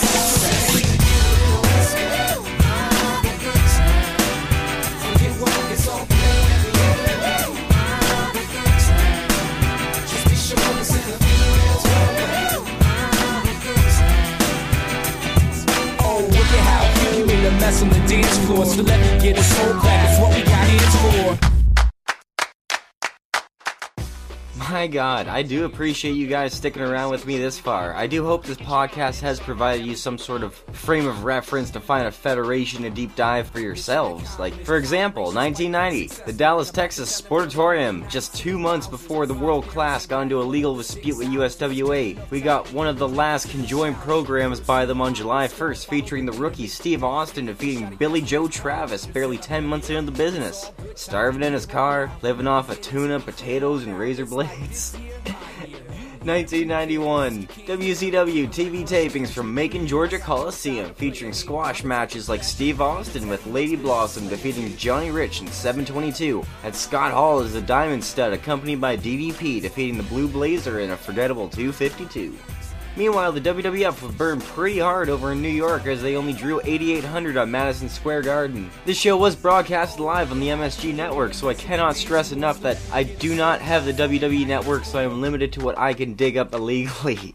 So, if you look hard enough, you will find the entire show broken up into parts between YouTube, Daily Motion, and such and so. Matches do include Dino Bravo defeating Shane Douglas in the Curtain Jerker, The Dragon, formerly known as Ricky Steamboat, defeating Paul Roma, Jake Roberts with Andre the Giant defeating the Canadian Earthquake, and in a real shitty main event that I do not endorse you seeking out. But it is on YouTube in its entirety if you want it. The Ultimate Warrior defeats The Undertaker in a body bag match. Uh, Je- Jesus Christ. Uh, see Bruce Prichard's podcast, I think, if you want to know who booked this shit. But, um, WCW had two major problems that get overshadowed by so many other bad booking decisions and such resulting problems. Like, first off, Scott Steiner tore his bicep apparently on this day and he'd be out of action, leaving his brother Rick without a partner, and inevitably stripping them both of the tag team titles by July 20th. However, that pales in comparison to Ric Flair saying, To hell with you, Herd, I'm out of here and I'm taking my belt unless you give me back my $25,000, you fucking pizza face. like, the story goes is that Rick was relieved of his booking position for not putting over Lex for the World Championship and instead holding out on his promise to put over Sting for the World title. Flair got right fed up with Herd's shit, as did Ross, Cornette, and everyone who's ever spoken of him. Well, allegedly, Flair had asked for an exuberant sum of money from a historically money hemorrhaging company. So Herd literally just responded back with exactly half the number that Rick had demanded. And just like that, WCW had lost its championship and its top draw, its credibility, all in one fell swoop. Although 92 actually wasn't all that bad in my opinion, I think we can all agree that the Jim Herd era in general was some horseshit. and they should have paid Flair whatever they thought he whatever he thought he was worth. Like that's why WCW had this horrendous circular strap that Vader held instead of the big gold belt. 1993. Now this is awesome because this is just a cheap plug that I purchased Pain, Torture, and Agony, so expect a lot more on Ron Hutchinson in the future. But anyways, Toronto, Ontario is Monarch Park, Ron Hutchinson's short-lived developmental federation. Fighting Arts Mad Enterprises holds its first ever event on Canada Days Festival for Sweet Daddy Siki's graduates. Now the card features a variation of seven wrestlers competing more than once, so listen to this. Tajinger Senda defeats Adam Copeland in both of their first ever wrestling matches. Then Tajinger Senga defeats Sam Amarato in the next match. Then Adam Copeland, Rob Echeverria, and Shane Gallant defeat the American Gladiator and Billy Johnson in a 3 on 2 handicap tag match. Coincidentally, this would also be Edge's second match. And then in the main event, Billy Johnson wins a blindfold battle royal over the other six guys that I've mentioned before. So Billy Johnson would actually go on to be one of Canada's best wrestling trainers and Joey Legend. If you weren't keeping track, Edge wrestled three different matches in his debut, and apparently Christian was actually there watching him. And if I may, I would also like to read you a paragraph from Ron Hutchinson's Pain, Torture, and Agony about the creation of fame. Now, mind you, I will actually be reading from the Kindle version, so I can't accurately tell you what page this is on, but you'll find this quote from chapter 12, Noodle Mania. Okay, quote, I thought it'd be beneficial to the students if we could get them to work on school promoted shows. Every summer, Cannonball Tony Parisi ran shows on Canada Day weekend, and Siki had a long standing relationship with Tony, so he said he would try to get the students booked. But with everybody wanting to work the CHIN Chin Picnic shows, it was just not possible for Tony to book all of our students. Even some years it was not possible to book any. See, at the time there weren't a lot of independent promotions in Ontario, primarily because the provincial government required promoters to be licensed, maintaining a $1 million liability insurance policy, and pay a 3% tax to the commission. That's not to say that there weren't promoters who ran the occasional shows without the commission's knowledge, but even though they were successful at times, they would occasionally get shut down by a visiting member of the Ontario Athletics Commission or the Ontario Provincial Police. See, local wrestlers were thrilled to get any shot they could with the quote, legit unquote promotions that they were dealing with. Chin, C-H-I-N, was a local multicultural radio station. All the local wrestlers in Ontario and even as far away as Montreal wanted to work the Chin picnic shows. It was a good gig, and before the show, the wrestlers did appear on the Chin TV show performing in front of a huge crowd and were provided with free food and drinks on top. We eventually decided to book our own shows. I called the promotion Fame and had business cards printed. I used the standard gym promo photo of Siki and I to advertise our new venture. Our first match was held at the 1992 Canada Day celebration in Toronto Monarchs Park, the same event which Edge would make his debut the following year, as part of the 1993 festivities. I presented Siki with a nice plaque in appreciation for his commitment to pro wrestling training. In addition to the Monarch Park shows, we actually did a charity show for the Hillsburgh Humane Society that we called Hillsburgh Heat. We didn't have enough wrestlers to stage the two-hour show, so we also added Sweet Daddy Siki's karaoke show on top. End quote. I love that. Well, hopefully nobody sues me for some goddamn digital redistribution bullshit for that.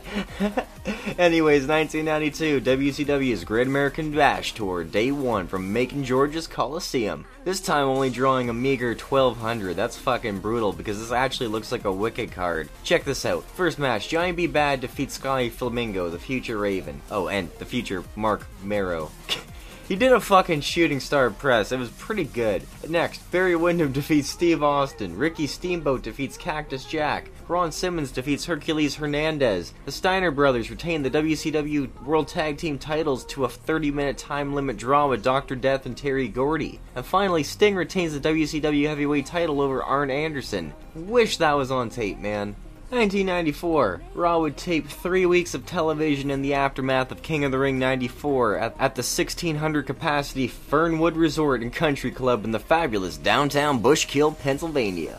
Lots of history to actually uncover at this event. Like, for starters, Jim Ross was actually hired back at this event from Smoky Mountain Wrestling to replace Vince McMahon, who 26 years ago this week was acquitted in federal court from the Zahorian steroid trial. Now, Vice actually did an article about it on five years ago, I want to say, that I, I actually recommend unless someone else has, like, done research since. But I strongly recommend that you guys go on YouTube or the network and try to find this WWF Raw show, which are episodes 70, 71, and 72. JR and Macho Man are fucking brilliant on commentary and just hilariously on point through the entire set of tapings. Like, I didn't write down when these would air, but the highlights I'm mentioning are Crush defeating jobber Matt Hardy in Matt's third WWF match, and what would be Crush's last match for nearly a year to the day. I actually think he got arrested for something stupid. I just can't remember. I didn't write it down and I didn't check.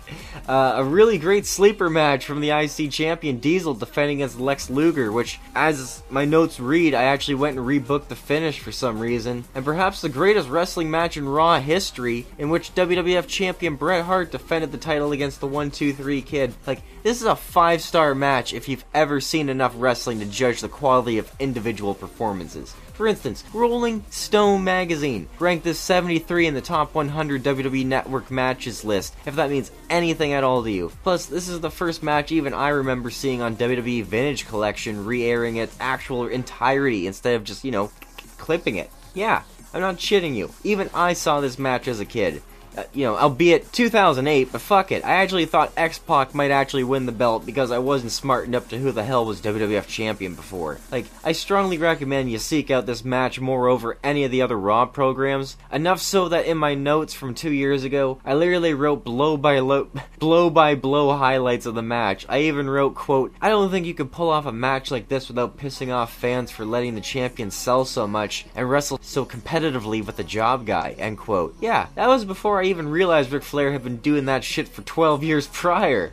Keeping in the realm of 1994, though, the infamous Smoky Mountain Wrestling held an event in Knoxville, Tennessee on this day to only a 700 seat audience. The matches, though, did include Lance Storm and Chris Jericho, the Thrill Seekers, defeating Well Dunn in a tag team penalty box match. What the fuck is a penalty box match? One second. Google.com.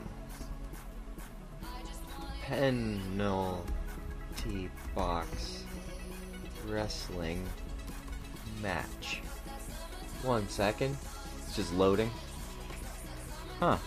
I'm actually curious. What the fuck is a penalty box wrestling match?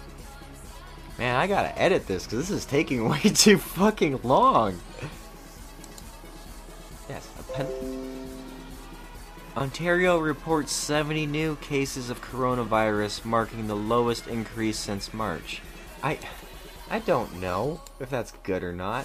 World Tag Team Title Penalty Box Match WCCW November 14th. Okay, so okay. Okay, I'm just going to have to put this in.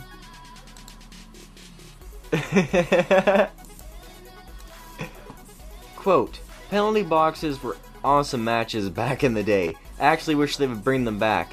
It was usually a tag team match where someone got caught cheating and they would go in the penalty box at ringside for a minute or two. If done correctly, it was very good. End quote.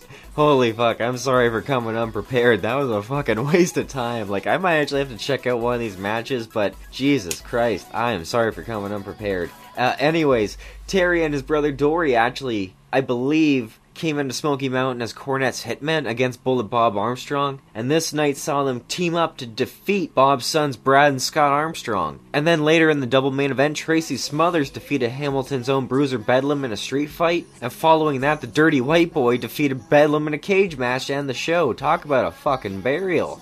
Like, I gotta find out what's going on there. Any Smoky Mountain fans, hit me up, man. Like, MapleLeafPod at gmail.com. I wanna know what's going on. And just a very odd note to add Chris Jericho never actually lost a match in Smoky Mountain history. Like, this show marks him at 27 and 0. Wow, I really marked the fuck out on this list, didn't I? 1995! What a fucking privilege it is to be covering All Japan Pro Wrestling from Chigasaki, Japan, from the second day of the second annual Summer Action Saturdays. Ah. And once again, I'll totally admit that I am really not well versed in All Japan or any Japanese wrestling history, but from what I've seen in the past year, and in my opinion at least, 90s All Japan really is the greatest example of professional wrestling ever, and it's truly debatable what the best in ring year of competition may be, but if you just keep in mind how fucking god awful WCW and WWF were at this time, you'll have an easier time digesting and suspending your disbelief in AJPW, who is just killing it this year, y'all. Like, unfortunately for the marks, I couldn't find any footage of the show online, nor could I find that 5 star Meltzer rated 6 man tag match that occurred a day prior on June 30th. But nonetheless, the highlights from the show from the vegetable and fruit market included AJPW World Junior Heavyweight Champion Dan Kroffat and his partner Doug Furnas defeating Izumida and Omori, and for the record, Omori was at the time one half of the current All Asia Tag Team Champions. After that, Johnny Ace and the Patriot defeated Honda and Kobashi. Next, next. Stan Hansen and the kayfabe cousin of the British Bulldogs, Johnny Smith of Stampede Wrestling fame, defeated Chris and Mark Youngblood. And in your main event of the evening, some may say the most dominant faction in all Japan history, the Holy Demon Army, consisting of Yoshinari Ogawa and the All Japan World Tag Team Champions Akira Taue and Toshiaki Kawada, defeated the team of Satoru Asako, Jun Akiyama, who is the other half of the aforementioned All Asia Tag Team Champions, and the All Japan Triple Crown Heavyweight Champion Mitsuharu As the rift between Douglas and Cactus widened, a war began between Terry Funk and Cactus Jack, culminating at Hostile City Showdown. And while Cactus gained a small measure of revenge by defeating Terry Funk, he was once again branded by the fiery native of the Double Cross Ranch.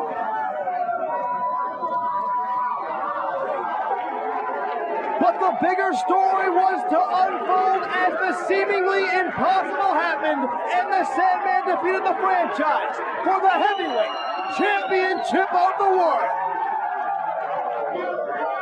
Douglas became infuriated when Cactus Jack accepted the challenge to be the Sandman's first world title defense in Fort Lauderdale, Florida, and the franchise had his emissary, crippler Chris Benoit and the shooter Dean Malenko interfere in the world title matchup. Cactus Jack confronted the triple threat, but neither he nor the franchise would throw the first punch. You and I. You and I have gone at it, Cactus Jack, long enough. Douglas volunteered to be the special guest referee when Cactus and Sandman met again in Tampa, Florida, and disqualified his best friend for a minor rules infraction. Jack's ignored. Franchise getting physical, and Jack just shoves him out of the way. Oh, come on! Let me ring the bell. For what? That was a quick count.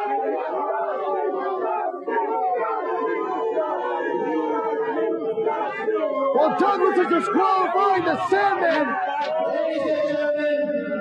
We appreciate Roman's decision. He has disqualified Cactus Jack. Well, Douglas has stooped to an all-time low, and he has definitely learned how powerful, just how powerful a referee can be. Douglas then brought in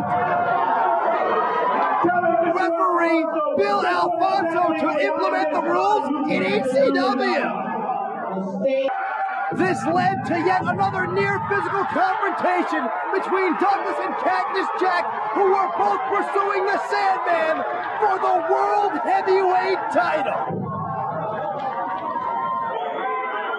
Cactus had Sandman beat in a world title matchup when Shane ran down the ringside and put the Sandman's foot across the bottom rope, breaking the count. That very same evening, the game of one-upmanship began when Cactus Jack knocked Shane Douglas's foot off the bottom rope when the Sandman had him in a pinning predicament in their world title matchup. Come on! One, two, there's Cactus, three!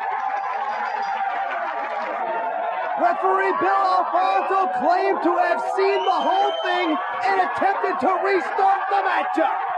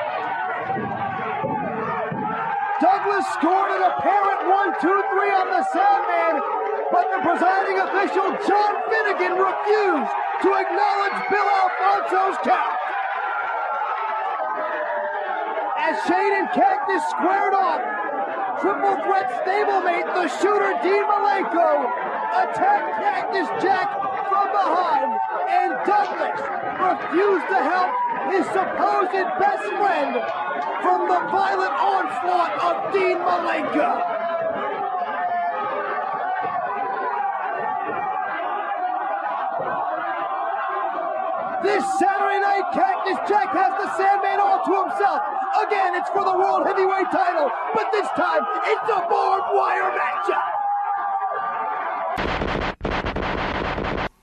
Sticking around for a minute longer in 1995, since, you know, it is the year of our Lord after all. Over in Philadelphia, the world famous Bingo Hall Sweatbox, ECW held its Hardcore Heaven event to a full crowd of either, you know, a grand or 1200 depending on your search engine. I actually reviewed this show in great details and some marked for the uh, extremities.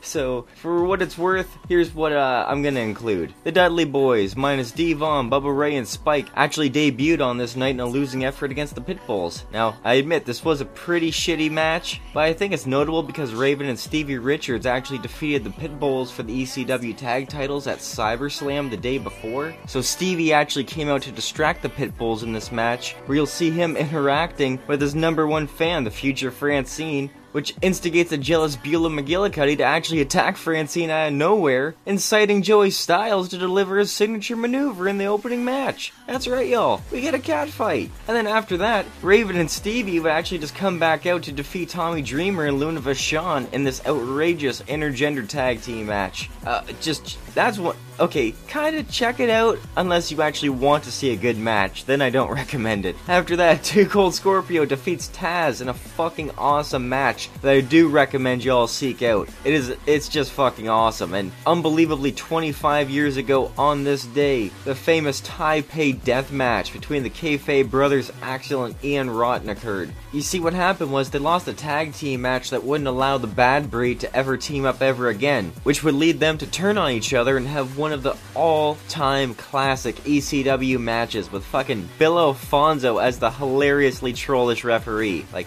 I have to admit that Axel Rotten does defeat Ian Rotten in this because that's the gimmick of the show, but I still highly recommend you guys check this match out if you've never seen it. It is on YouTube. In the co-main event, the Sandman actually defeated Cactus Jack when Shane Douglas interfered and turned on Foley in the final fuck you to the ECW audience. And in the shit show main event, the Public Enemy defeated the Gangstas Miz in this walk and brawl across the arena tornado tag team match. The crowd loved it. I, it didn't hold up well for me, but you can find these on ECW Hardcore TV episodes 115 and 116 if they're on the network. However, I'm just gonna play for you the promo package just so you can understand the rivalry between the world champion Sandman, Cactus Jack, and Shane Douglas right now because Shane was actually leaving for WWF again and this time becoming Dean Douglas. And honestly, I think this is some of his best work in ECW, and it's a shame that I don't think he'd ever really regain this type of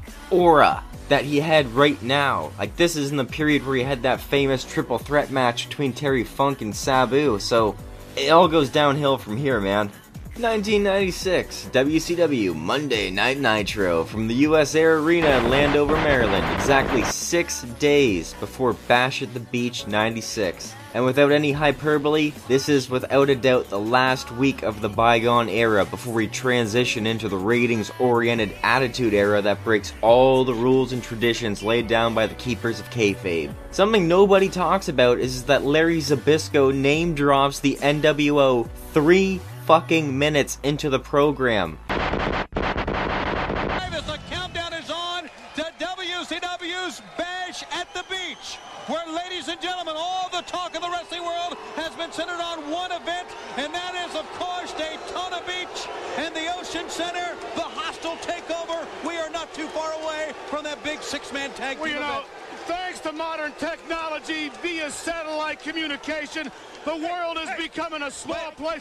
there will be a new world. what? What? What? What? What? I'm talking here. Remember that these two gentlemen are here once again here on WCW Monday Nitro. We can only wonder, Larry, will their third man be with them here tonight? Well, that's the question. You know, a lot of rumors flying back and forth. No one seems to know exactly what's going on. We will find out. And like I said before, there will be a new world order this Sunday in professional wrestling.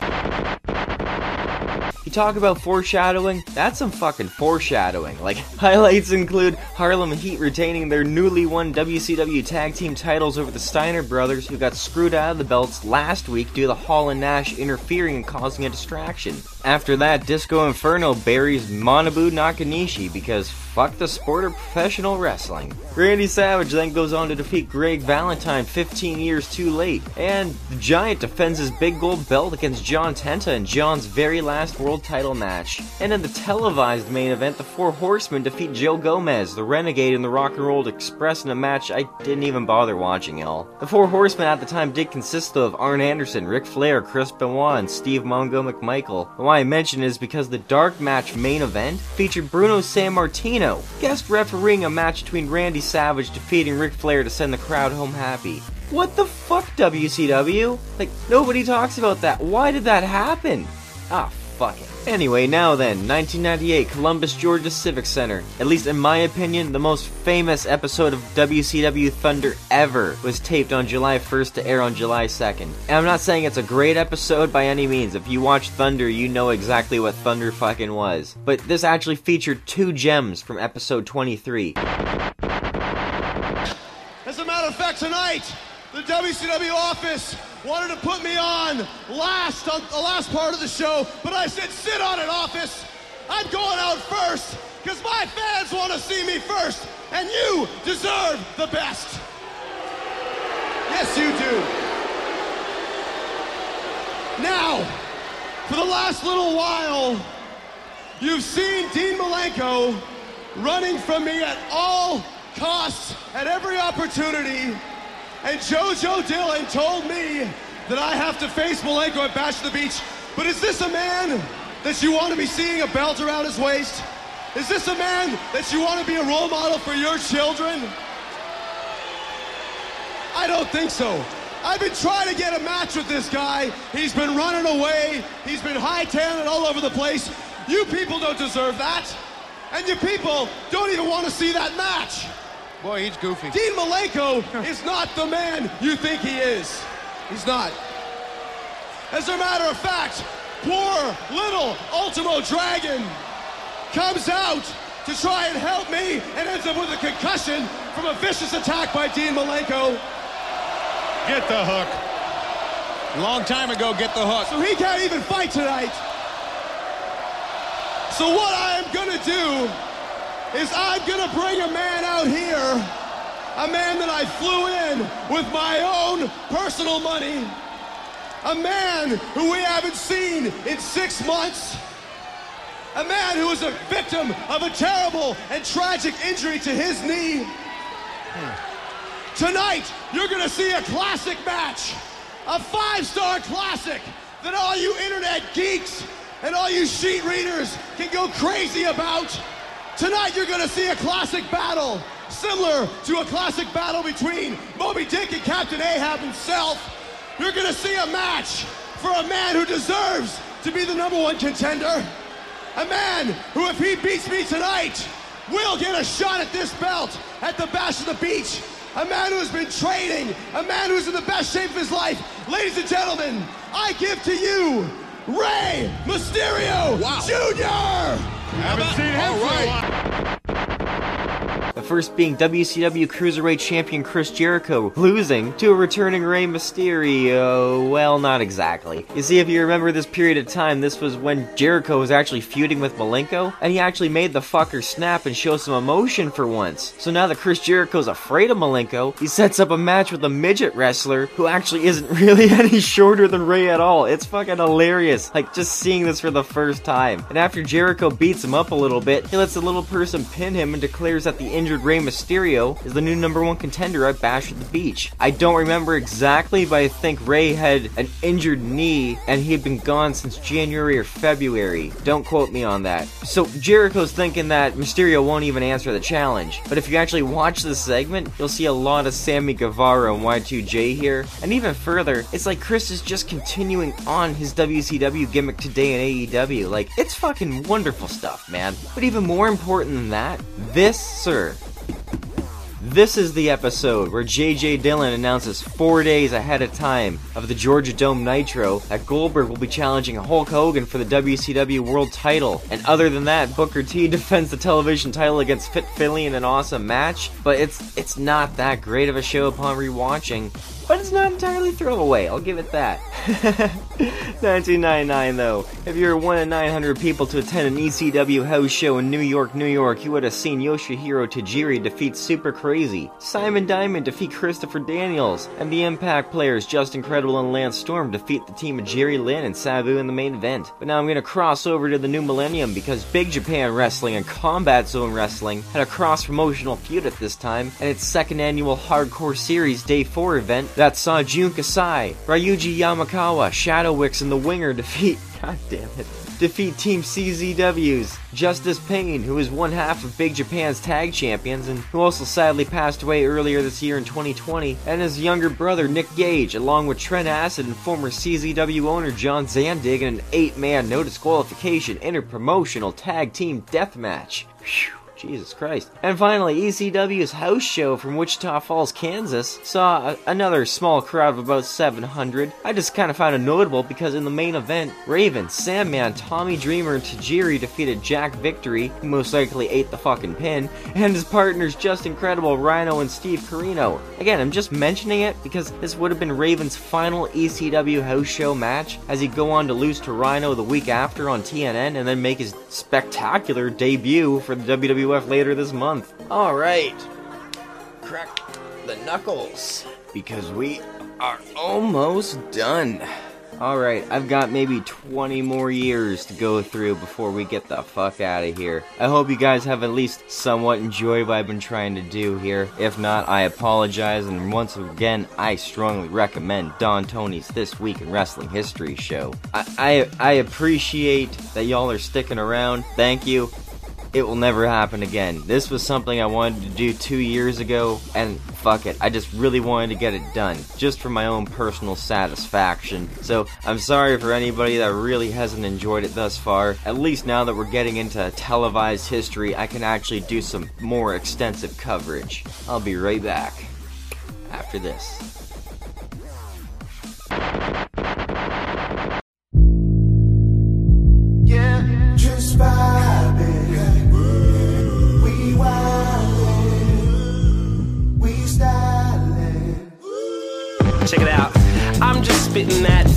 Spitting rap. Hits like Nickelback singing with the diplomats. Written by Max Martin, swinging with the wiffle bat. Hear the pistol blast, then I hit the track. Running like a Kenyan, cause I'm Kenyan. Ask my mama. Yeah, I'm running like a Kenyan. See, I'm running like Obama on that ticket. This is wicked as that Broadway play with the witches in it. Tell me who's the sickest kid I'm putting on a clinic. Listen, you know no one but really touching the lyrics. So touching when I'm touching on any subject. I'm fearless, they can't stomach it. I'm loving it. Munching nuggets See the throne? That's my zone. Don't let me even get near it, please. I'm ahead of my time. Wait, now I'm ahead of the time. Sped up ahead of the beat. Of time, whenever I head to the meet, I'm always ahead of the heat. Head of my class, egging with glasses, leaving these heads with a classic. Now let me just head to the back, my head on a nap. 2001. The Wrestling Odyssey continues. Because one day before the infamous July 2nd WCW segment of Raw, WWF held a live event in Spokane, Washington. You know, just a house show that saw WCW heavyweight champion Booker T defend against Buff Bagwell. And honestly, I only mention because it's just crazy to me how, in a matter of 24 hours, Vince got so pissed off over how shitty the Buff match was, he scrapped all future WCW bookings and changed the direction of the invasion angle entirely. Apparently, all because of this goddamn Buff Bagwell character.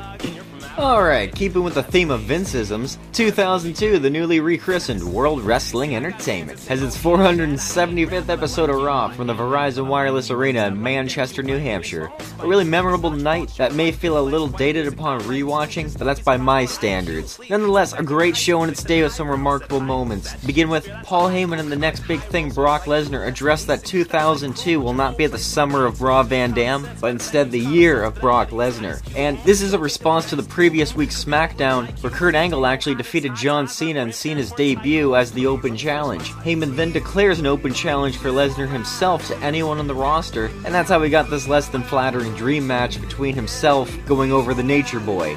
Also, after that, in a backstage segment, Miss Jackie and Molly Holly actually get into a fight over some Attitude Era trash about the Divas Undress competition that was just a little before my time, thankfully. It ends with Trish Stratus interfering and pantsing fucking Molly Holly, revealing to the world that she wears granny pants. Anyway, she's the women's champion of the world, Vince. Goddamn, pal, that is not such good shit. Like, then, in the most forgettable, non title hardcore matches of all time, Christopher Nowinski, the former Tough Enough finalist, defeats hardcore champion Bradshaw to continue Chris's anti hardcore better than you gimmick. Mind you, Chris's career is over just a little over a year after this. Like, I remember he got that concussion in the 2003 Royal Rumble, and he still went on after that. Like, that's fucking mental. Anyways, going back to backstage, RVD confronts the European champion William Regal, asking in a stonerish manner such as my own where you can find Brock Lesnar and Paul. And to his surprise, Regal informs him that Brock and Heyman have already competed and left the building, so Rob just challenges Regal to a WrestleMania 18 rematch later for tonight instead. Backstage again!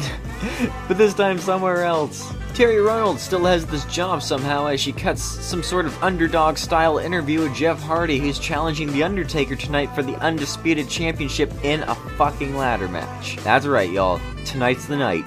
Match uh, that Jeff Hardy has only won once in his entire career up to this point. Ironically, the No Mercy 99 ladder match called the Terri Invitational Tournament or something stupid like that. And yet, he has the audacity to say in this promo that he has the experience over The Undertaker and that's what it takes to give him the upper hand in this match. But he does have a good ender saying, I'm living in the moment and I'm not dying in it.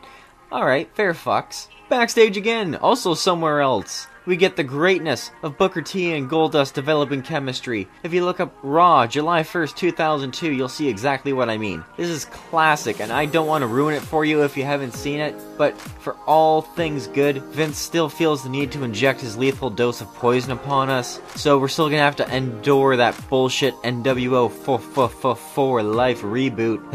that WWE had to make a uh, fucking take two effort on, but more on that later. And in our fourth and final backstage segment, Eddie Guerrero is talking with Vince McMahon about opportunities when Vince asks Eddie what ruthless aggression translates to in Spanish. Latino Heat says it's Eddie Guerrero, as Vince tells him that he did him a favor by bringing one of Eddie's best friends from SmackDown over to Raw, as we actually get the return of Chris Benoit almost exactly a year to the day that he competed in that King of the Ring triple threat match, where Benoit got got his neck all fucked up in that suplex spot with Stone Cold and Jericho. Stone Cold had to cover him on the fly. Like, that's just my speculation at best. It doesn't feel right to me when I see that. Anyways, maybe less than a year removed from Benoit's neck surgery, Chris looks fucking ripped. And I suppose this was supposed to be like a warm-up match because Vince books the Dudleys against Benoit and Guerrero, and that's that's exactly what we got.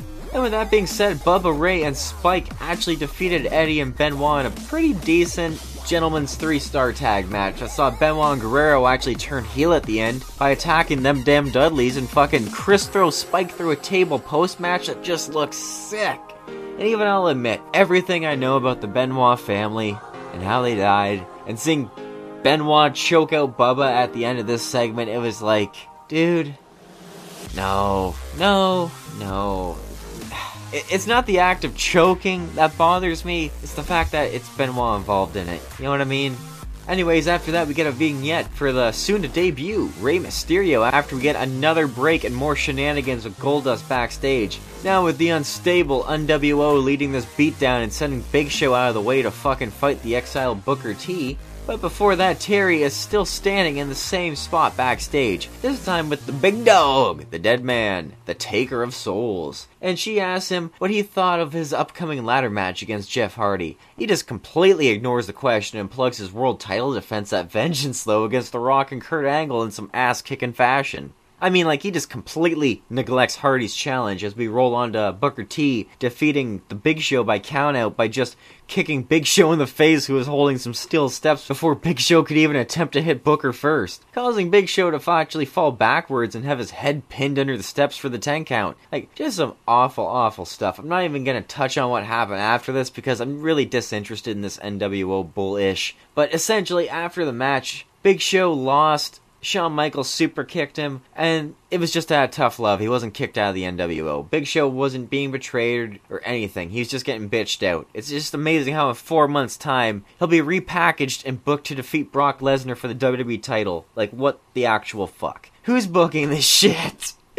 And if you don't have the WWE Network, this show and the main event are available on YouTube, although the WWE version edits out some things like chair shots. Anyways, The Undertaker ended up actually defeating Jeff Hardy in the ladder match to retain the Undisputed Championship. And again, I didn't think too highly of this match myself upon rewatching it this time, but I know I've enjoyed this match at least one or twice times before on that Hardy Boys DVD. It's just, I've seen too many ladder matches since to judge this match appropriately in its era. So, for context's sake, if you look at any fan made and website lists for Jeff Hardy and Undertaker, you'll actually find that this match ranks somewhere on each and every single one of those, and it's pretty highly. So, I don't think it was one of the best Raw main events ever, but a lot of people do argue it was one of the best Raw main events of its time in that point just trying to give credit where it's due. Like, if the Triple H match wasn't a, a star making performance for Jeff as a singles wrestler, this definitely was. 2003, SmackDown was taped from the Blue Cross Arena in Rochester, New York for July 3rd. If you guys more recently remember the frenemies relationship between MVP and Matt Hardy in 0708, that-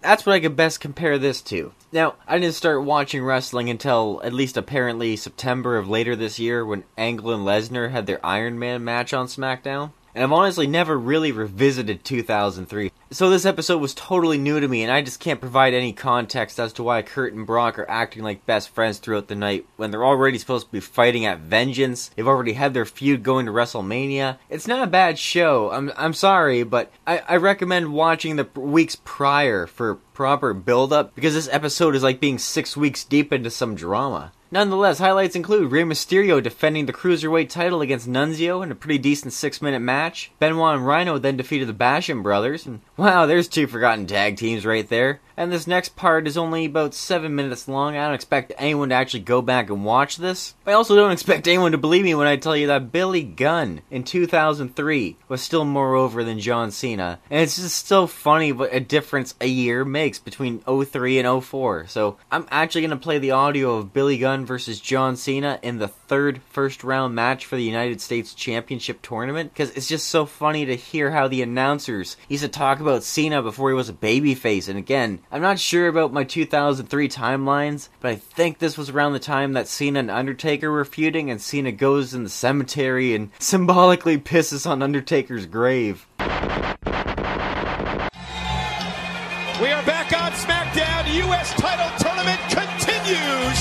With Billy Gunn versus this man.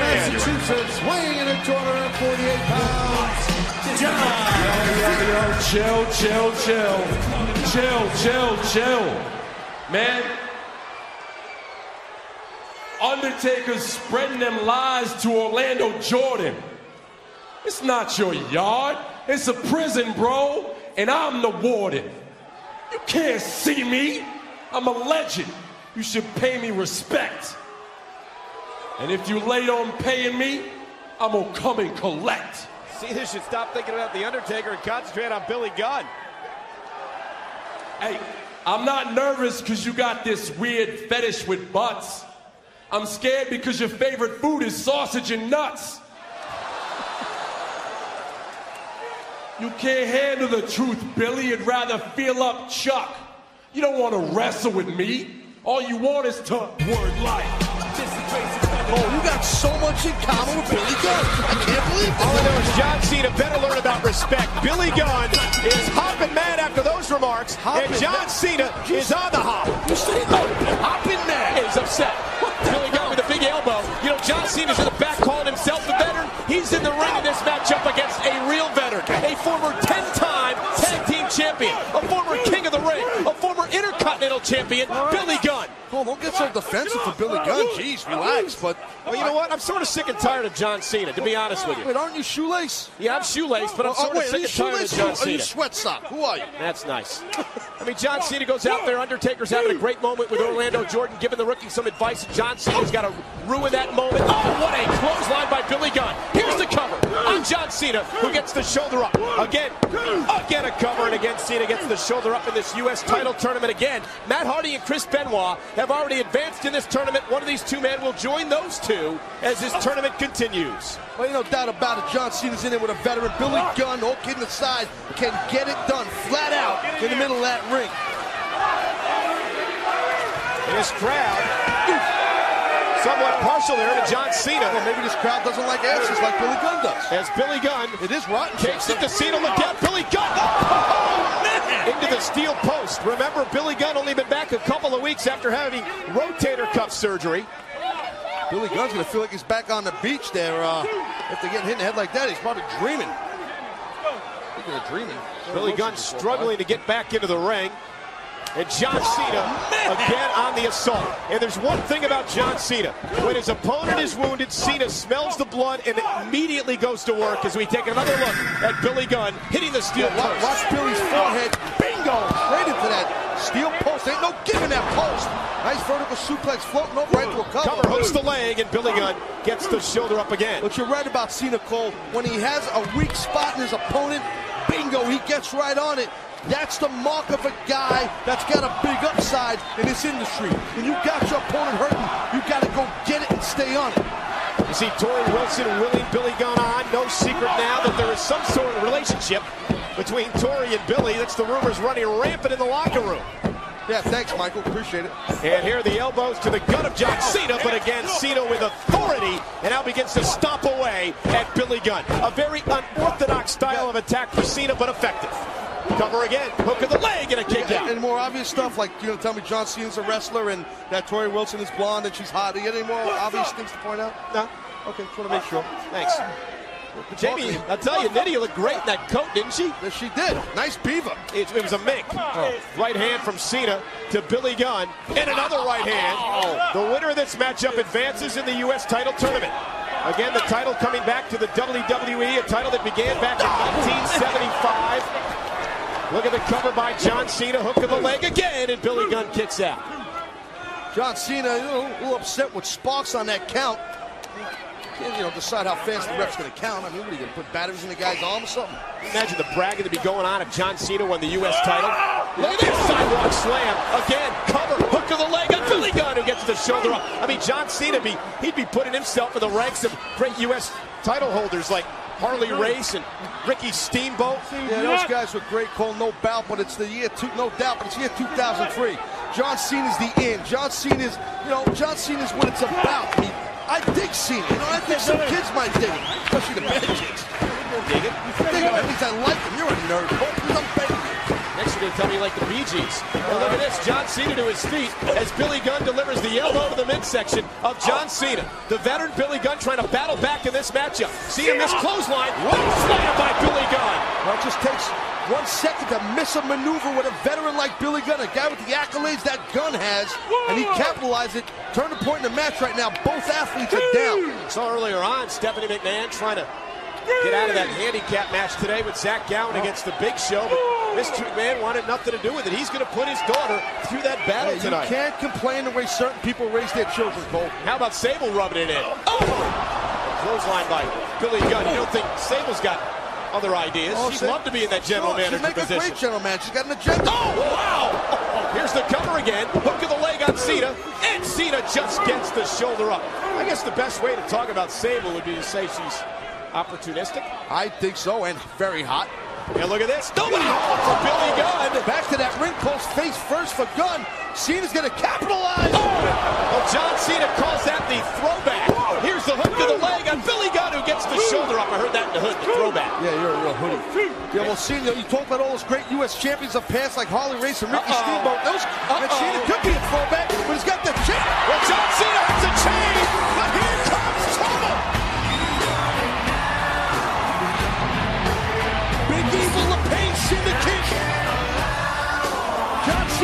believe it. There he is.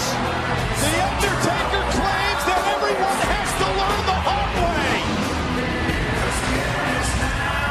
I believe John Cena may be about to learn respect. John Cena in shock that The Undertaker has driven a motorcycle out here. I just read Cena's lips. He said, you interrupted me coming out to my yard. Cena better be careful trying to disrespect the Undertaker's yard. Second time The Undertaker's interrupted a John Cena matchup. Billy Gunn let Cena over. And Billy Gunn, off the distraction, advances in the tournament. Here's your winner, Billy Gunn. The distraction by The Undertaker John Cena the matchup. Billy Gunn advances in the U.S. title tournament. Don't mess around with a veteran like The Undertaker. He'll play games with you. Cena lost that game and lost the match and lost the opportunity to advance for the United States Championship. Billy Gunn advances. You think John Cena may have learned his lesson? After that, Charlie Haas and Shelton Benjamin defeat Eddie Guerrero and Tajiri to become the new WWE Tag Team Champions in a really great match with a fucking lackluster finish that just needed better timing. But at least Eddie turned heel on Tajiri after the match and suplexed into the Lowrider's windshield. And when you know it, Vince and Hogan couldn't come to terms on Hulkster's WrestleMania 19 payoff, and Vince decided on this taping to impulsively book an impromptu firing of Hulk Hogan on air. It's just amazing how the American icon got fired on Canada Day in a taped show for the 4th of July. Like, that's wrestling as fuck. But what isn't wrestling as fuck is this convoluted mess of a main event featuring Stephanie McMahon and Zach Gowen defeating the Big Show in a two on one, quote, handicapped, unquote match. Literally, as Vince said. Jesus. Uh, an inexperienced woman from the boardroom teams up with a one legged 23 year old to cheaply defeat the world's largest wrestler and recently former two time WWE champion. A- and for what? So Gowen could get a fucking two month contract extension and be out of here faster than Colin Delaney or James Ellsworth? Cornette's right. Get the fuck out of here with this nonsense.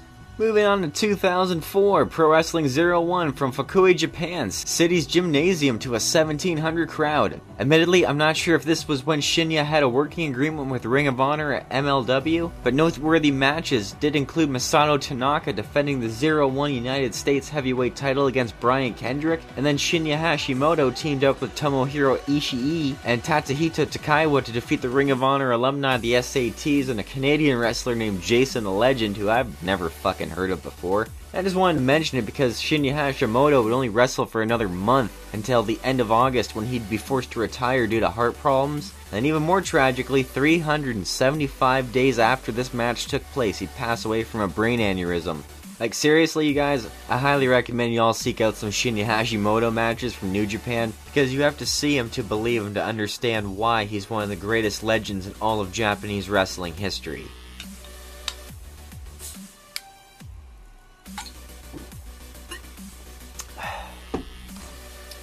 2005, Ian Rotten's IWA Mid South holds its Catch a Star event in Salem, Indiana's National Guard Armory, featuring in the main event Ring of Honor World Champion CM Punk defeating Matt Sydal in 17 minutes. It definitely could have been better, but Matt Sydal was wrestling in the match under the weather, and at the conclusion of the match, when CM Punk actually tries to go to hug Matt, Sydal actually throws up and nearly falls out of the ring. And God forbid, if you want to see it, it's on YouTube for yourselves. I mean, it's it's a dude throwing up and it's not the greatest match ever, but CM Punk does get all smug like in the face of the camera lens after, and he says he literally makes people sick. Like what a heel. God, I love him. Still over in 2005 in Louisville, Kentucky at the Six Flags Summer Sizzler Series on the same day. God, I hope that microphone filter worked for that. OVW's Nick Nemeth defeats Paul Burchill in the show opener. And in the double six man tag team main event, Gunner Scott, Elijah Burke, and Eugene, with Jim Cornette as their manager, defeats Star Maker Boland's team of Blaster Bobby Lashley and Mike Mondo and the future Kenny Dykstra of the fucking Spirit Squad. What an obscure tandem. But in the main event,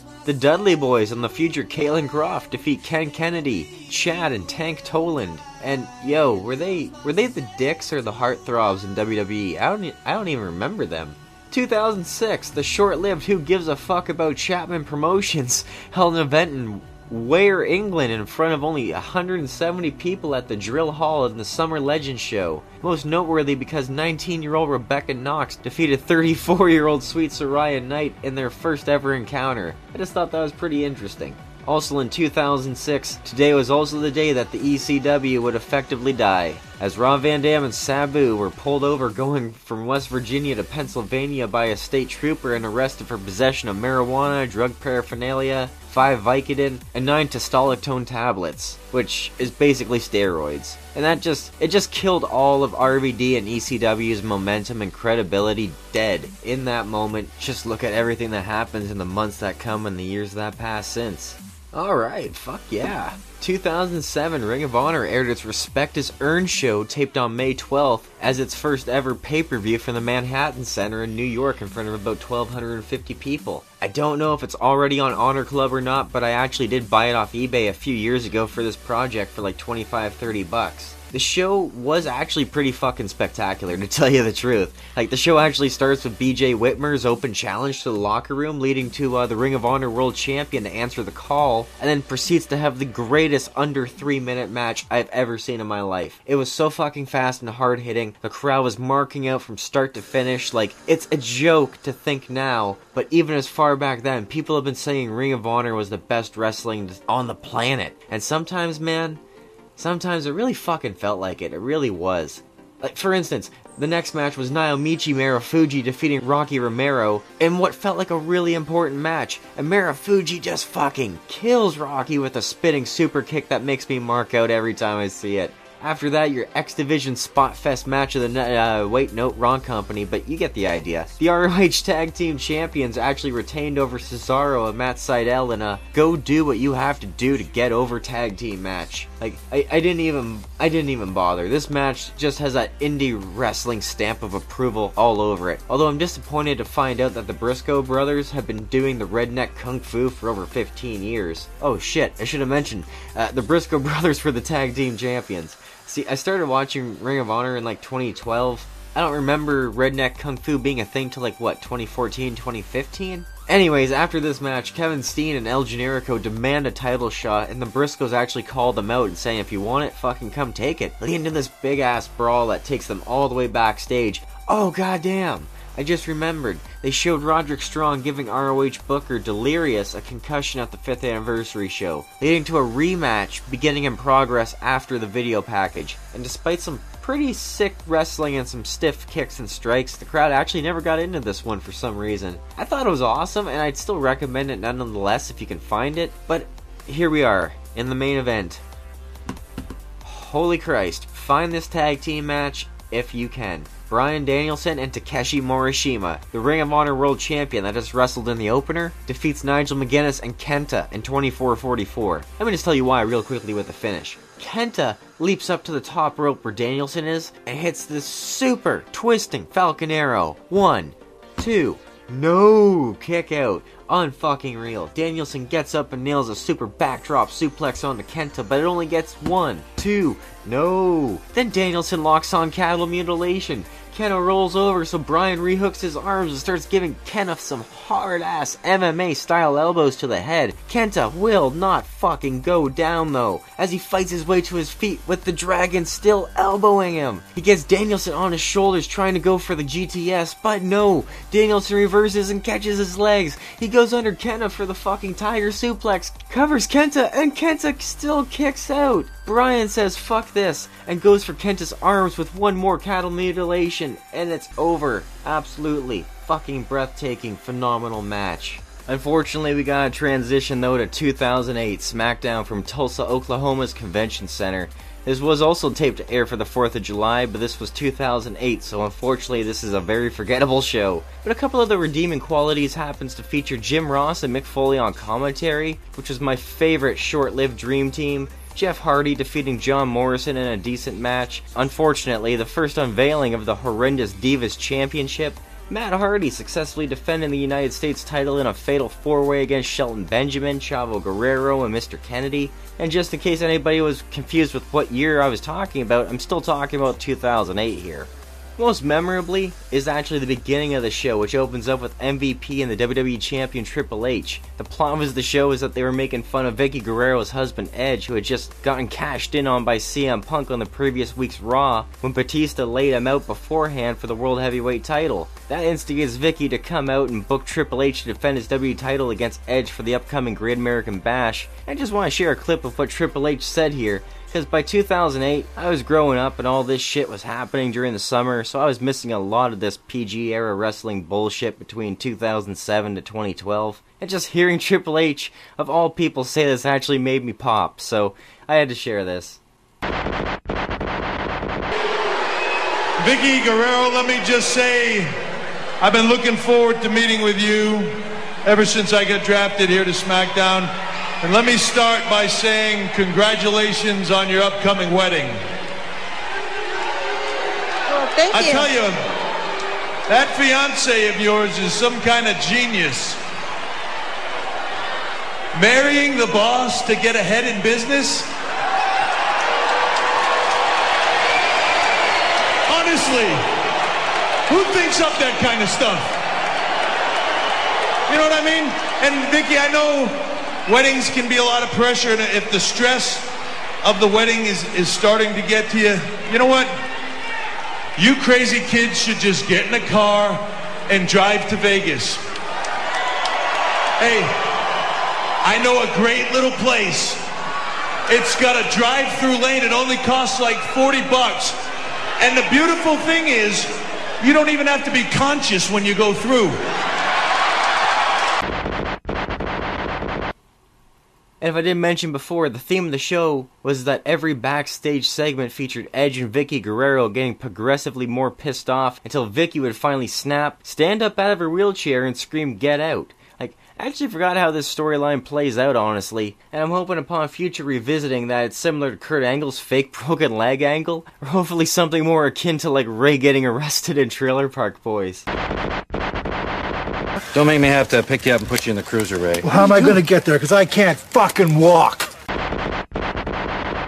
2011. Who actually remembers Base Brawl because TNA did it for three years and I sure as hell don't. From Coney Island, New York's MCU Park, InsidePulse.com actually had a correspondent write an on site review of the show which features Ric Flair's meet and greet, Don West Schilling, and I quote, The best part was no Bischoff, no Hogan, and no Sting, meaning no poor booking, end quote.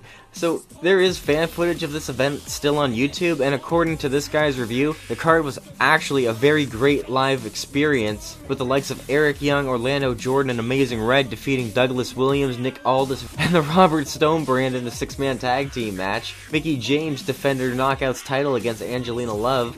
RVD defeated AJ Styles in a Bound for Glory series match. And the main event, Kurt Angle defeated the TNA World Heavyweight Champion Mr. Kennedy, Anderson, whatever, in a non-title match. And as a longtime TNA fan, I would argue 2009 was the last great year, but 2011 definitely was their peak in relevance.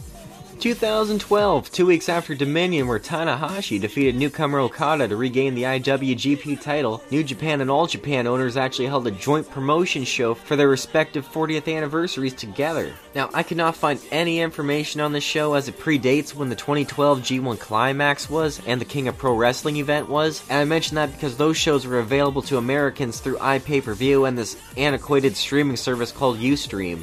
Neither could I find any footage or reviews, so I'm just gonna have to say it's available on New Japan World. But on July 1st, 2012, at a sold-out Ryogoku Hall in Tokyo, Japan, New Japan and All Japan presented the 40th anniversary Summer Night Fever in Ryogoku slash We Are Pro Wrestling Love. I shit you not. That's literally the whole title above. The highlights I say worth mentioning are Canada's version of Stan Hansen and Big Joe Doering teaming up with Sanada to represent All Japan to defeat the New Japan team in Tama Tonga and Tetsuya Naito in 1221. After that, New Japan's Chaos faction, consisting of Shinsuke Nakamura and Kazuchika Okada, defeated All Japan's team of destruction in Shuji Kondo and Suwama in 1430. Get it? Chaos reigns over destruction. After that, you may remember this guy, Akebono, and Ryota Hama actually defeated Daisuke Sekimoto and Yuji Okabayashi for the All Japan All Asia Tag Team titles in 1235. Following that, Jun Akiyama defended the All Japan Triple Crown title against Taiyo Kea in 23-26. And in the main event,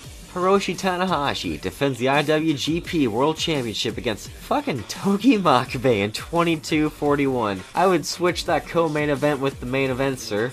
Uh, three years go by before I could find something relevant that happened, at least in my eyes, but we're about to get into a clusterfuck of cards to end this show, so get ready. Brace yourselves. 2015, Penelope Ford actually defeats Joey Janela in CZW's Dojo Wars 37 event from Voorhees, New Jersey. Apparently, Drew Gulak was the coach for the Dojo Wars events as well, so now you know one more of the reasons why CZW wasn't maintaining popularity after 2017. And now, starting with 2016, a WWE live event at the aforementioned Ryogoku Hall. Only with this promotion, they're only drawing 8,506 instead of selling out the 11,000 seat venue. If you believe the internet. But this was the first time Asuka, AJ Styles, Shinsuke Nakamura, Luke Gallows, and Karl Anderson would actually compete in the country working for WWE, merely six months removed from the Wrestle Kingdom 10 event at this point, in the men's case at least.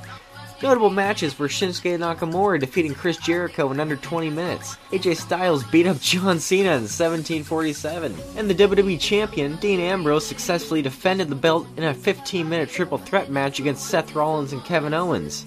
Hmm, makes you wonder if uh, Gedo over there perceived Moxley as Vince's top star. And initially you'd think I was joking, but in 2017, one year later to the day, once again in Tokyo's Ryogoku Hall, and once again drawing allegedly a lesser crowd than before with 8,318. Highlights were Finn Balor opening in the show defeating Chris Jericho in 15 minutes, Enzo Amore and Hideo Itami went to a no contest, and I swear to God, if Kenta said, I'm not doing the job tonight, brother, I would mark the fuck out, because that is hilarious that WWE perceived Kenta and Enzo fucking Amore as equals once. After that, Neville defended his cruiserweight title against Akira Tozawa and Austin Aries in an 11 minute triple threat match. Oh, and would you look at that? The big dog, Roman Reigns, and the Death Rider. Jon Moxley team up in a 22 minute match to defeat the Intercontinental Champion The Miz and Samoa Joe. Yeah, yeah, Gedo, I know you put feelers out there to coax Moxley over. I see what you did there. I see what you saw. And just to show you how fast times are changing, ironically also in 2017, but not in Japan, 2400 came to Long Beach, California's Convention and Entertainment Center to see New Japan Pro Wrestling's G1 special in the USA, day one, just to crown the inaugural United States champion. So I'm gonna tell you what matters. War Machine, when they mattered, defeated the Guerrillas of Destiny in a fucking awesome 11 minute tag match to regain the IWGP World Tag Team titles. Kazuchika Okada actually defended the IWGP title against Ring of Honor champion Cody Rhodes in what turned out to be a pretty shitty match in 27-12. In the first round tournament matches, to determine the inaugural champion, Zack Sabre Jr. defeated Juice Robinson, Jay Lethal defeated Hangman Page, Tomohiro Ishii defeated Tetsuya Naito, and the recommended match of the night, Kenny Omega defeats Michael Elgin. What a fucking match. And you know what? Because I love him so much, let's just stick with New Japan. 2018, an awesome show that nobody talks about anymore. New Japan and Rev Pro Wrestling present Strong Style Evolved UK, and it's the second day that features a wicked double main event from Manchester, England's Ice Dome. In the semi-main, Zack Sabre Jr. defeats Kazuchika Okada in a match that holds up against their Sakura Genesis match. Like, it's been long enough that some of you may have forgotten that this is just barely three weeks after Omega defeated Okada for the IWGP title, and even more so, don't forget, 2018 was every much Zack Sabre Jr.'s year as it was Omega's. ZSJ was winning all the indie titles that Austin Aries hadn't. He was even booked to win the New Japan Cup decisively over Tanahashi, just fucking barely losing to Okada later. He has had three incredible matches out of nowhere with A Kid, Walter, and Tomohiro Ishii all in the month of April. Plus, he put the fucking undisputed British heavyweight title on the map. He later goes on to win Progress Super Strong Style 16 tournament, and he wrestled a fucking barn burner against Jordan Devlin for OTT Scrapper Mania 4. I'm just saying, you, you can throw a rock in any direction and hit a classic ZSJ grapple fuck from 2018. And after all that being said, the hardest hitting old man match I've ever seen was your main event. Minoru Suzuki defeats Rev Pro Wrestling's undisputed British heavyweight champion Tomohiro Ishii for the belt in a match that far exceeds the status quo of what veteran wrestlers are supposed to wrestle like. Like this match has an incredible fucking flow. Check it out. Oh, good lord. 2019 WWE Raw, episode 1362 from the American Airlines Center in Dallas, fucking Texas. Honestly, I do remember watching this show last fucking year, and yet I still don't remember shit about any of this. Like, I can't tell you if any of this was like during the Superstar shakeup or if that was already over. But I think this was that weird period of time where everyone would stop wrestling during commercial breaks, like as if they were already planning for COVID wrestling in advance. Genuinely, I'm not even gonna bother looking up what happened last year because you can pick any fucking wrestling podcast you want just for this review. I sincerely only remember this as the first episode of Paul Heyman's Raw, if I'm not mistaken. And you know what? Actually, now that I thought about it, the reason why Braun Strowman versus Bobby Lashley went to a no contest in the first match should be because Lashley speared Braun through the entranceway and set off some shitty fireworks, which freaked out Corey Graves on commentary so much he just kind of exclaimed, Holy shit. And then wrestling Twitter just had a period over the commentator swearing. Like, get a fucking grip. It's almost as if people don't even watch anything but wrestling just ridiculous. But hey, email me at mapleleafpod at gmail.com if you remember 2019 better than I do and you can elaborate on this foolishness. Beginning with the New Day defeating War Machine by disqualification in 240, that actually sets up a six man tag team match with Kofi, Xavier, and Big E defeating Hanson, Rowe, and Samoa Joe in 715. Genuinely, I can't even remember if Kofi ever defended the belt against Samoa Joe, unless Joe is just doing some AJ Styles type bullshit like they did the year before.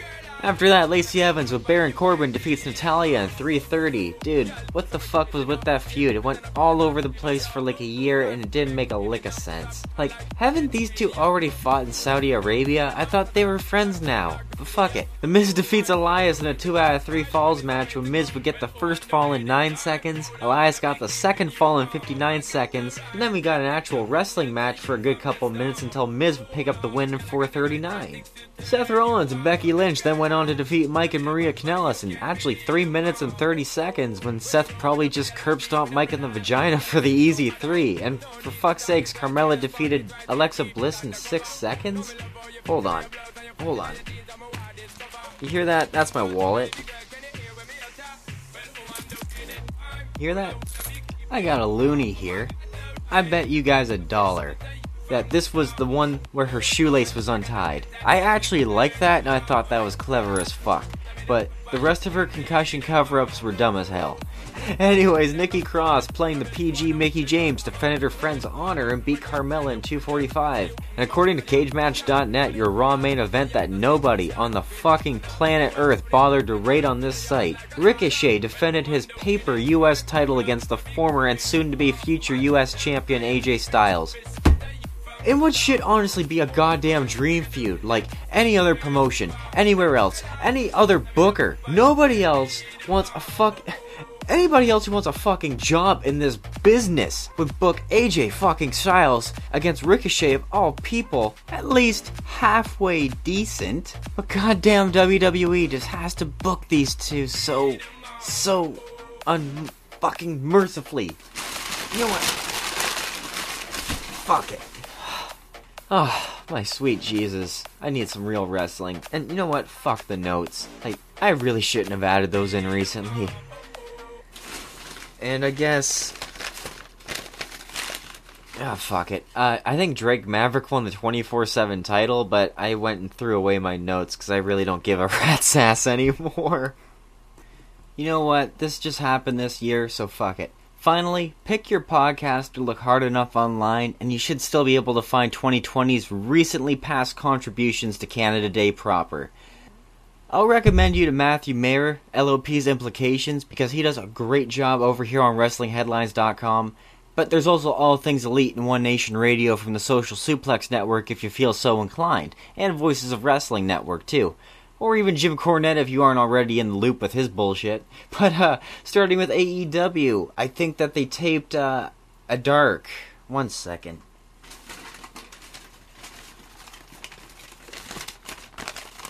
Here we go.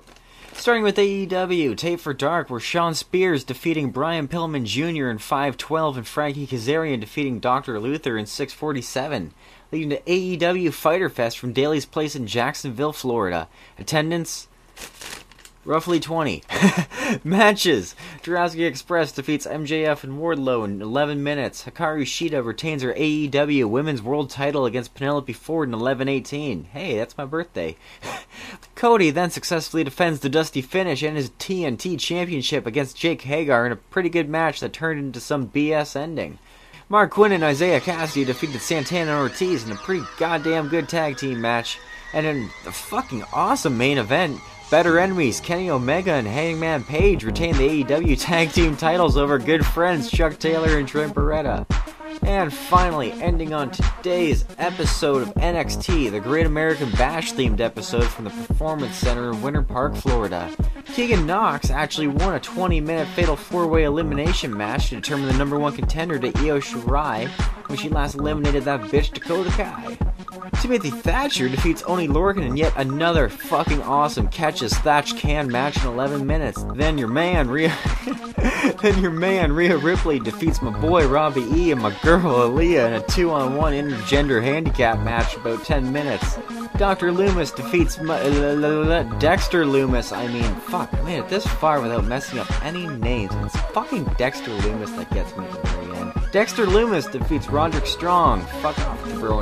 In the main event, a non-title interpromotional dream match. NXT Women's World Champion Io Shirai defeats Sasha Banks in 14 minutes. And finally, due to a technicality because week 2 was filmed after week 1 concluded, the last match saw NXT North American Champion Keith Lee defending and defeating record reigning NXT World Champion Adam Cole in champion versus champion winner take all match. And personally, with all that's happened in the world in the recent months, I am genuinely happy to sign off on a high note that didn't leave myself feeling like disenfranchised with professional wrestling. And with all that being said, thank you everyone who's also wasted their time listening. I hope you've learned something or feel like digging through some crates yourselves. You can listen to my pilot if you want to learn how the gimmick works or even be a part of the show, or email me at mapleleafpod at gmail.com with any corrections, or if you just want to hit me up with some show requests, you should definitely find out how the red circle gimmick works. But it kind of goes without saying if you're already listening to this on some platform. But yeah, uh, YouTube streamers, you can just download my shit instead on literally anything else, or use iTunes, Spotify, Stitcher, Player FM. Put a gimmick in a box and I'll pull out another platform to exploit. And for the fuck of it, I sold out and joined Twitter, so yeah, you can follow me on social media at MLW History Pod. But if you want to shoot the shit, I write columns for LOPforums.com under the Christian name David K. Martin. So if you want to read my show notes or hit me up, just feel inclined to do so, man. Join on in the conversation. It's completely free. And speaking of freedom, until we speak again, just remain calm, keep strong, and stay free, everyone. Buy me a straight ship and a fly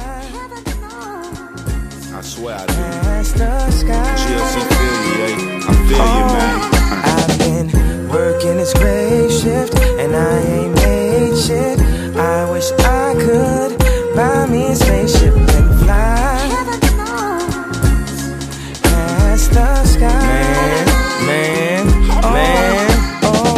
my manager insults me again, I will be assaulting him. After I fuck the manager up, then I'm gonna shorten the register up. Let's go back, back to the gap. Look at my check, wasn't no scratch. So if I stole, wasn't my fault. Yeah, I stole, never got caught. They take me to the back and pat me. Asking me about some khakis, but let some black people walk in. I bet you they show off they token blackie. Oh, now they love Kanye. Let's put them all in the front of the store. So I'm on break next to the no smoking sign with a blunt in the mall. Taking my hits, writing my hits, writing my rhymes, playing my mind. This fucking job can't help them. So I quit, y'all welcome. Y'all don't know my struggle. Y'all can't match my hustle. You can't catch my hustle. You can't fathom my love, dude. Lock yourself in a room doing five beats a day for three summers. That's a different world like three summers. I deserve to do these numbers. The kid that made that deserves that made back. So many records in my basement. I'm just waiting on my spaceship. I've been working this great shift and I ain't made shit. I wish I could buy me a spaceship and fly past the sky. Oh, I've been working this great shift and I ain't made shit. I wish I could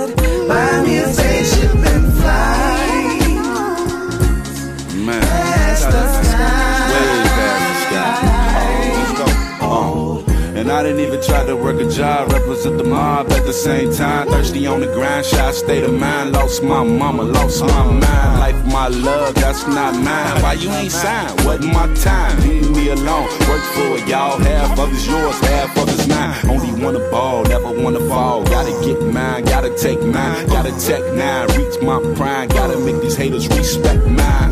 In the mall to 12, with my schedule head 9. Putting them on shelves, waiting patiently. I ask myself where I wanna go, where I wanna be. Life is much more than running in the streets. Holla at yay, hit me with the beat, put me on my feet. Sounds so sweet.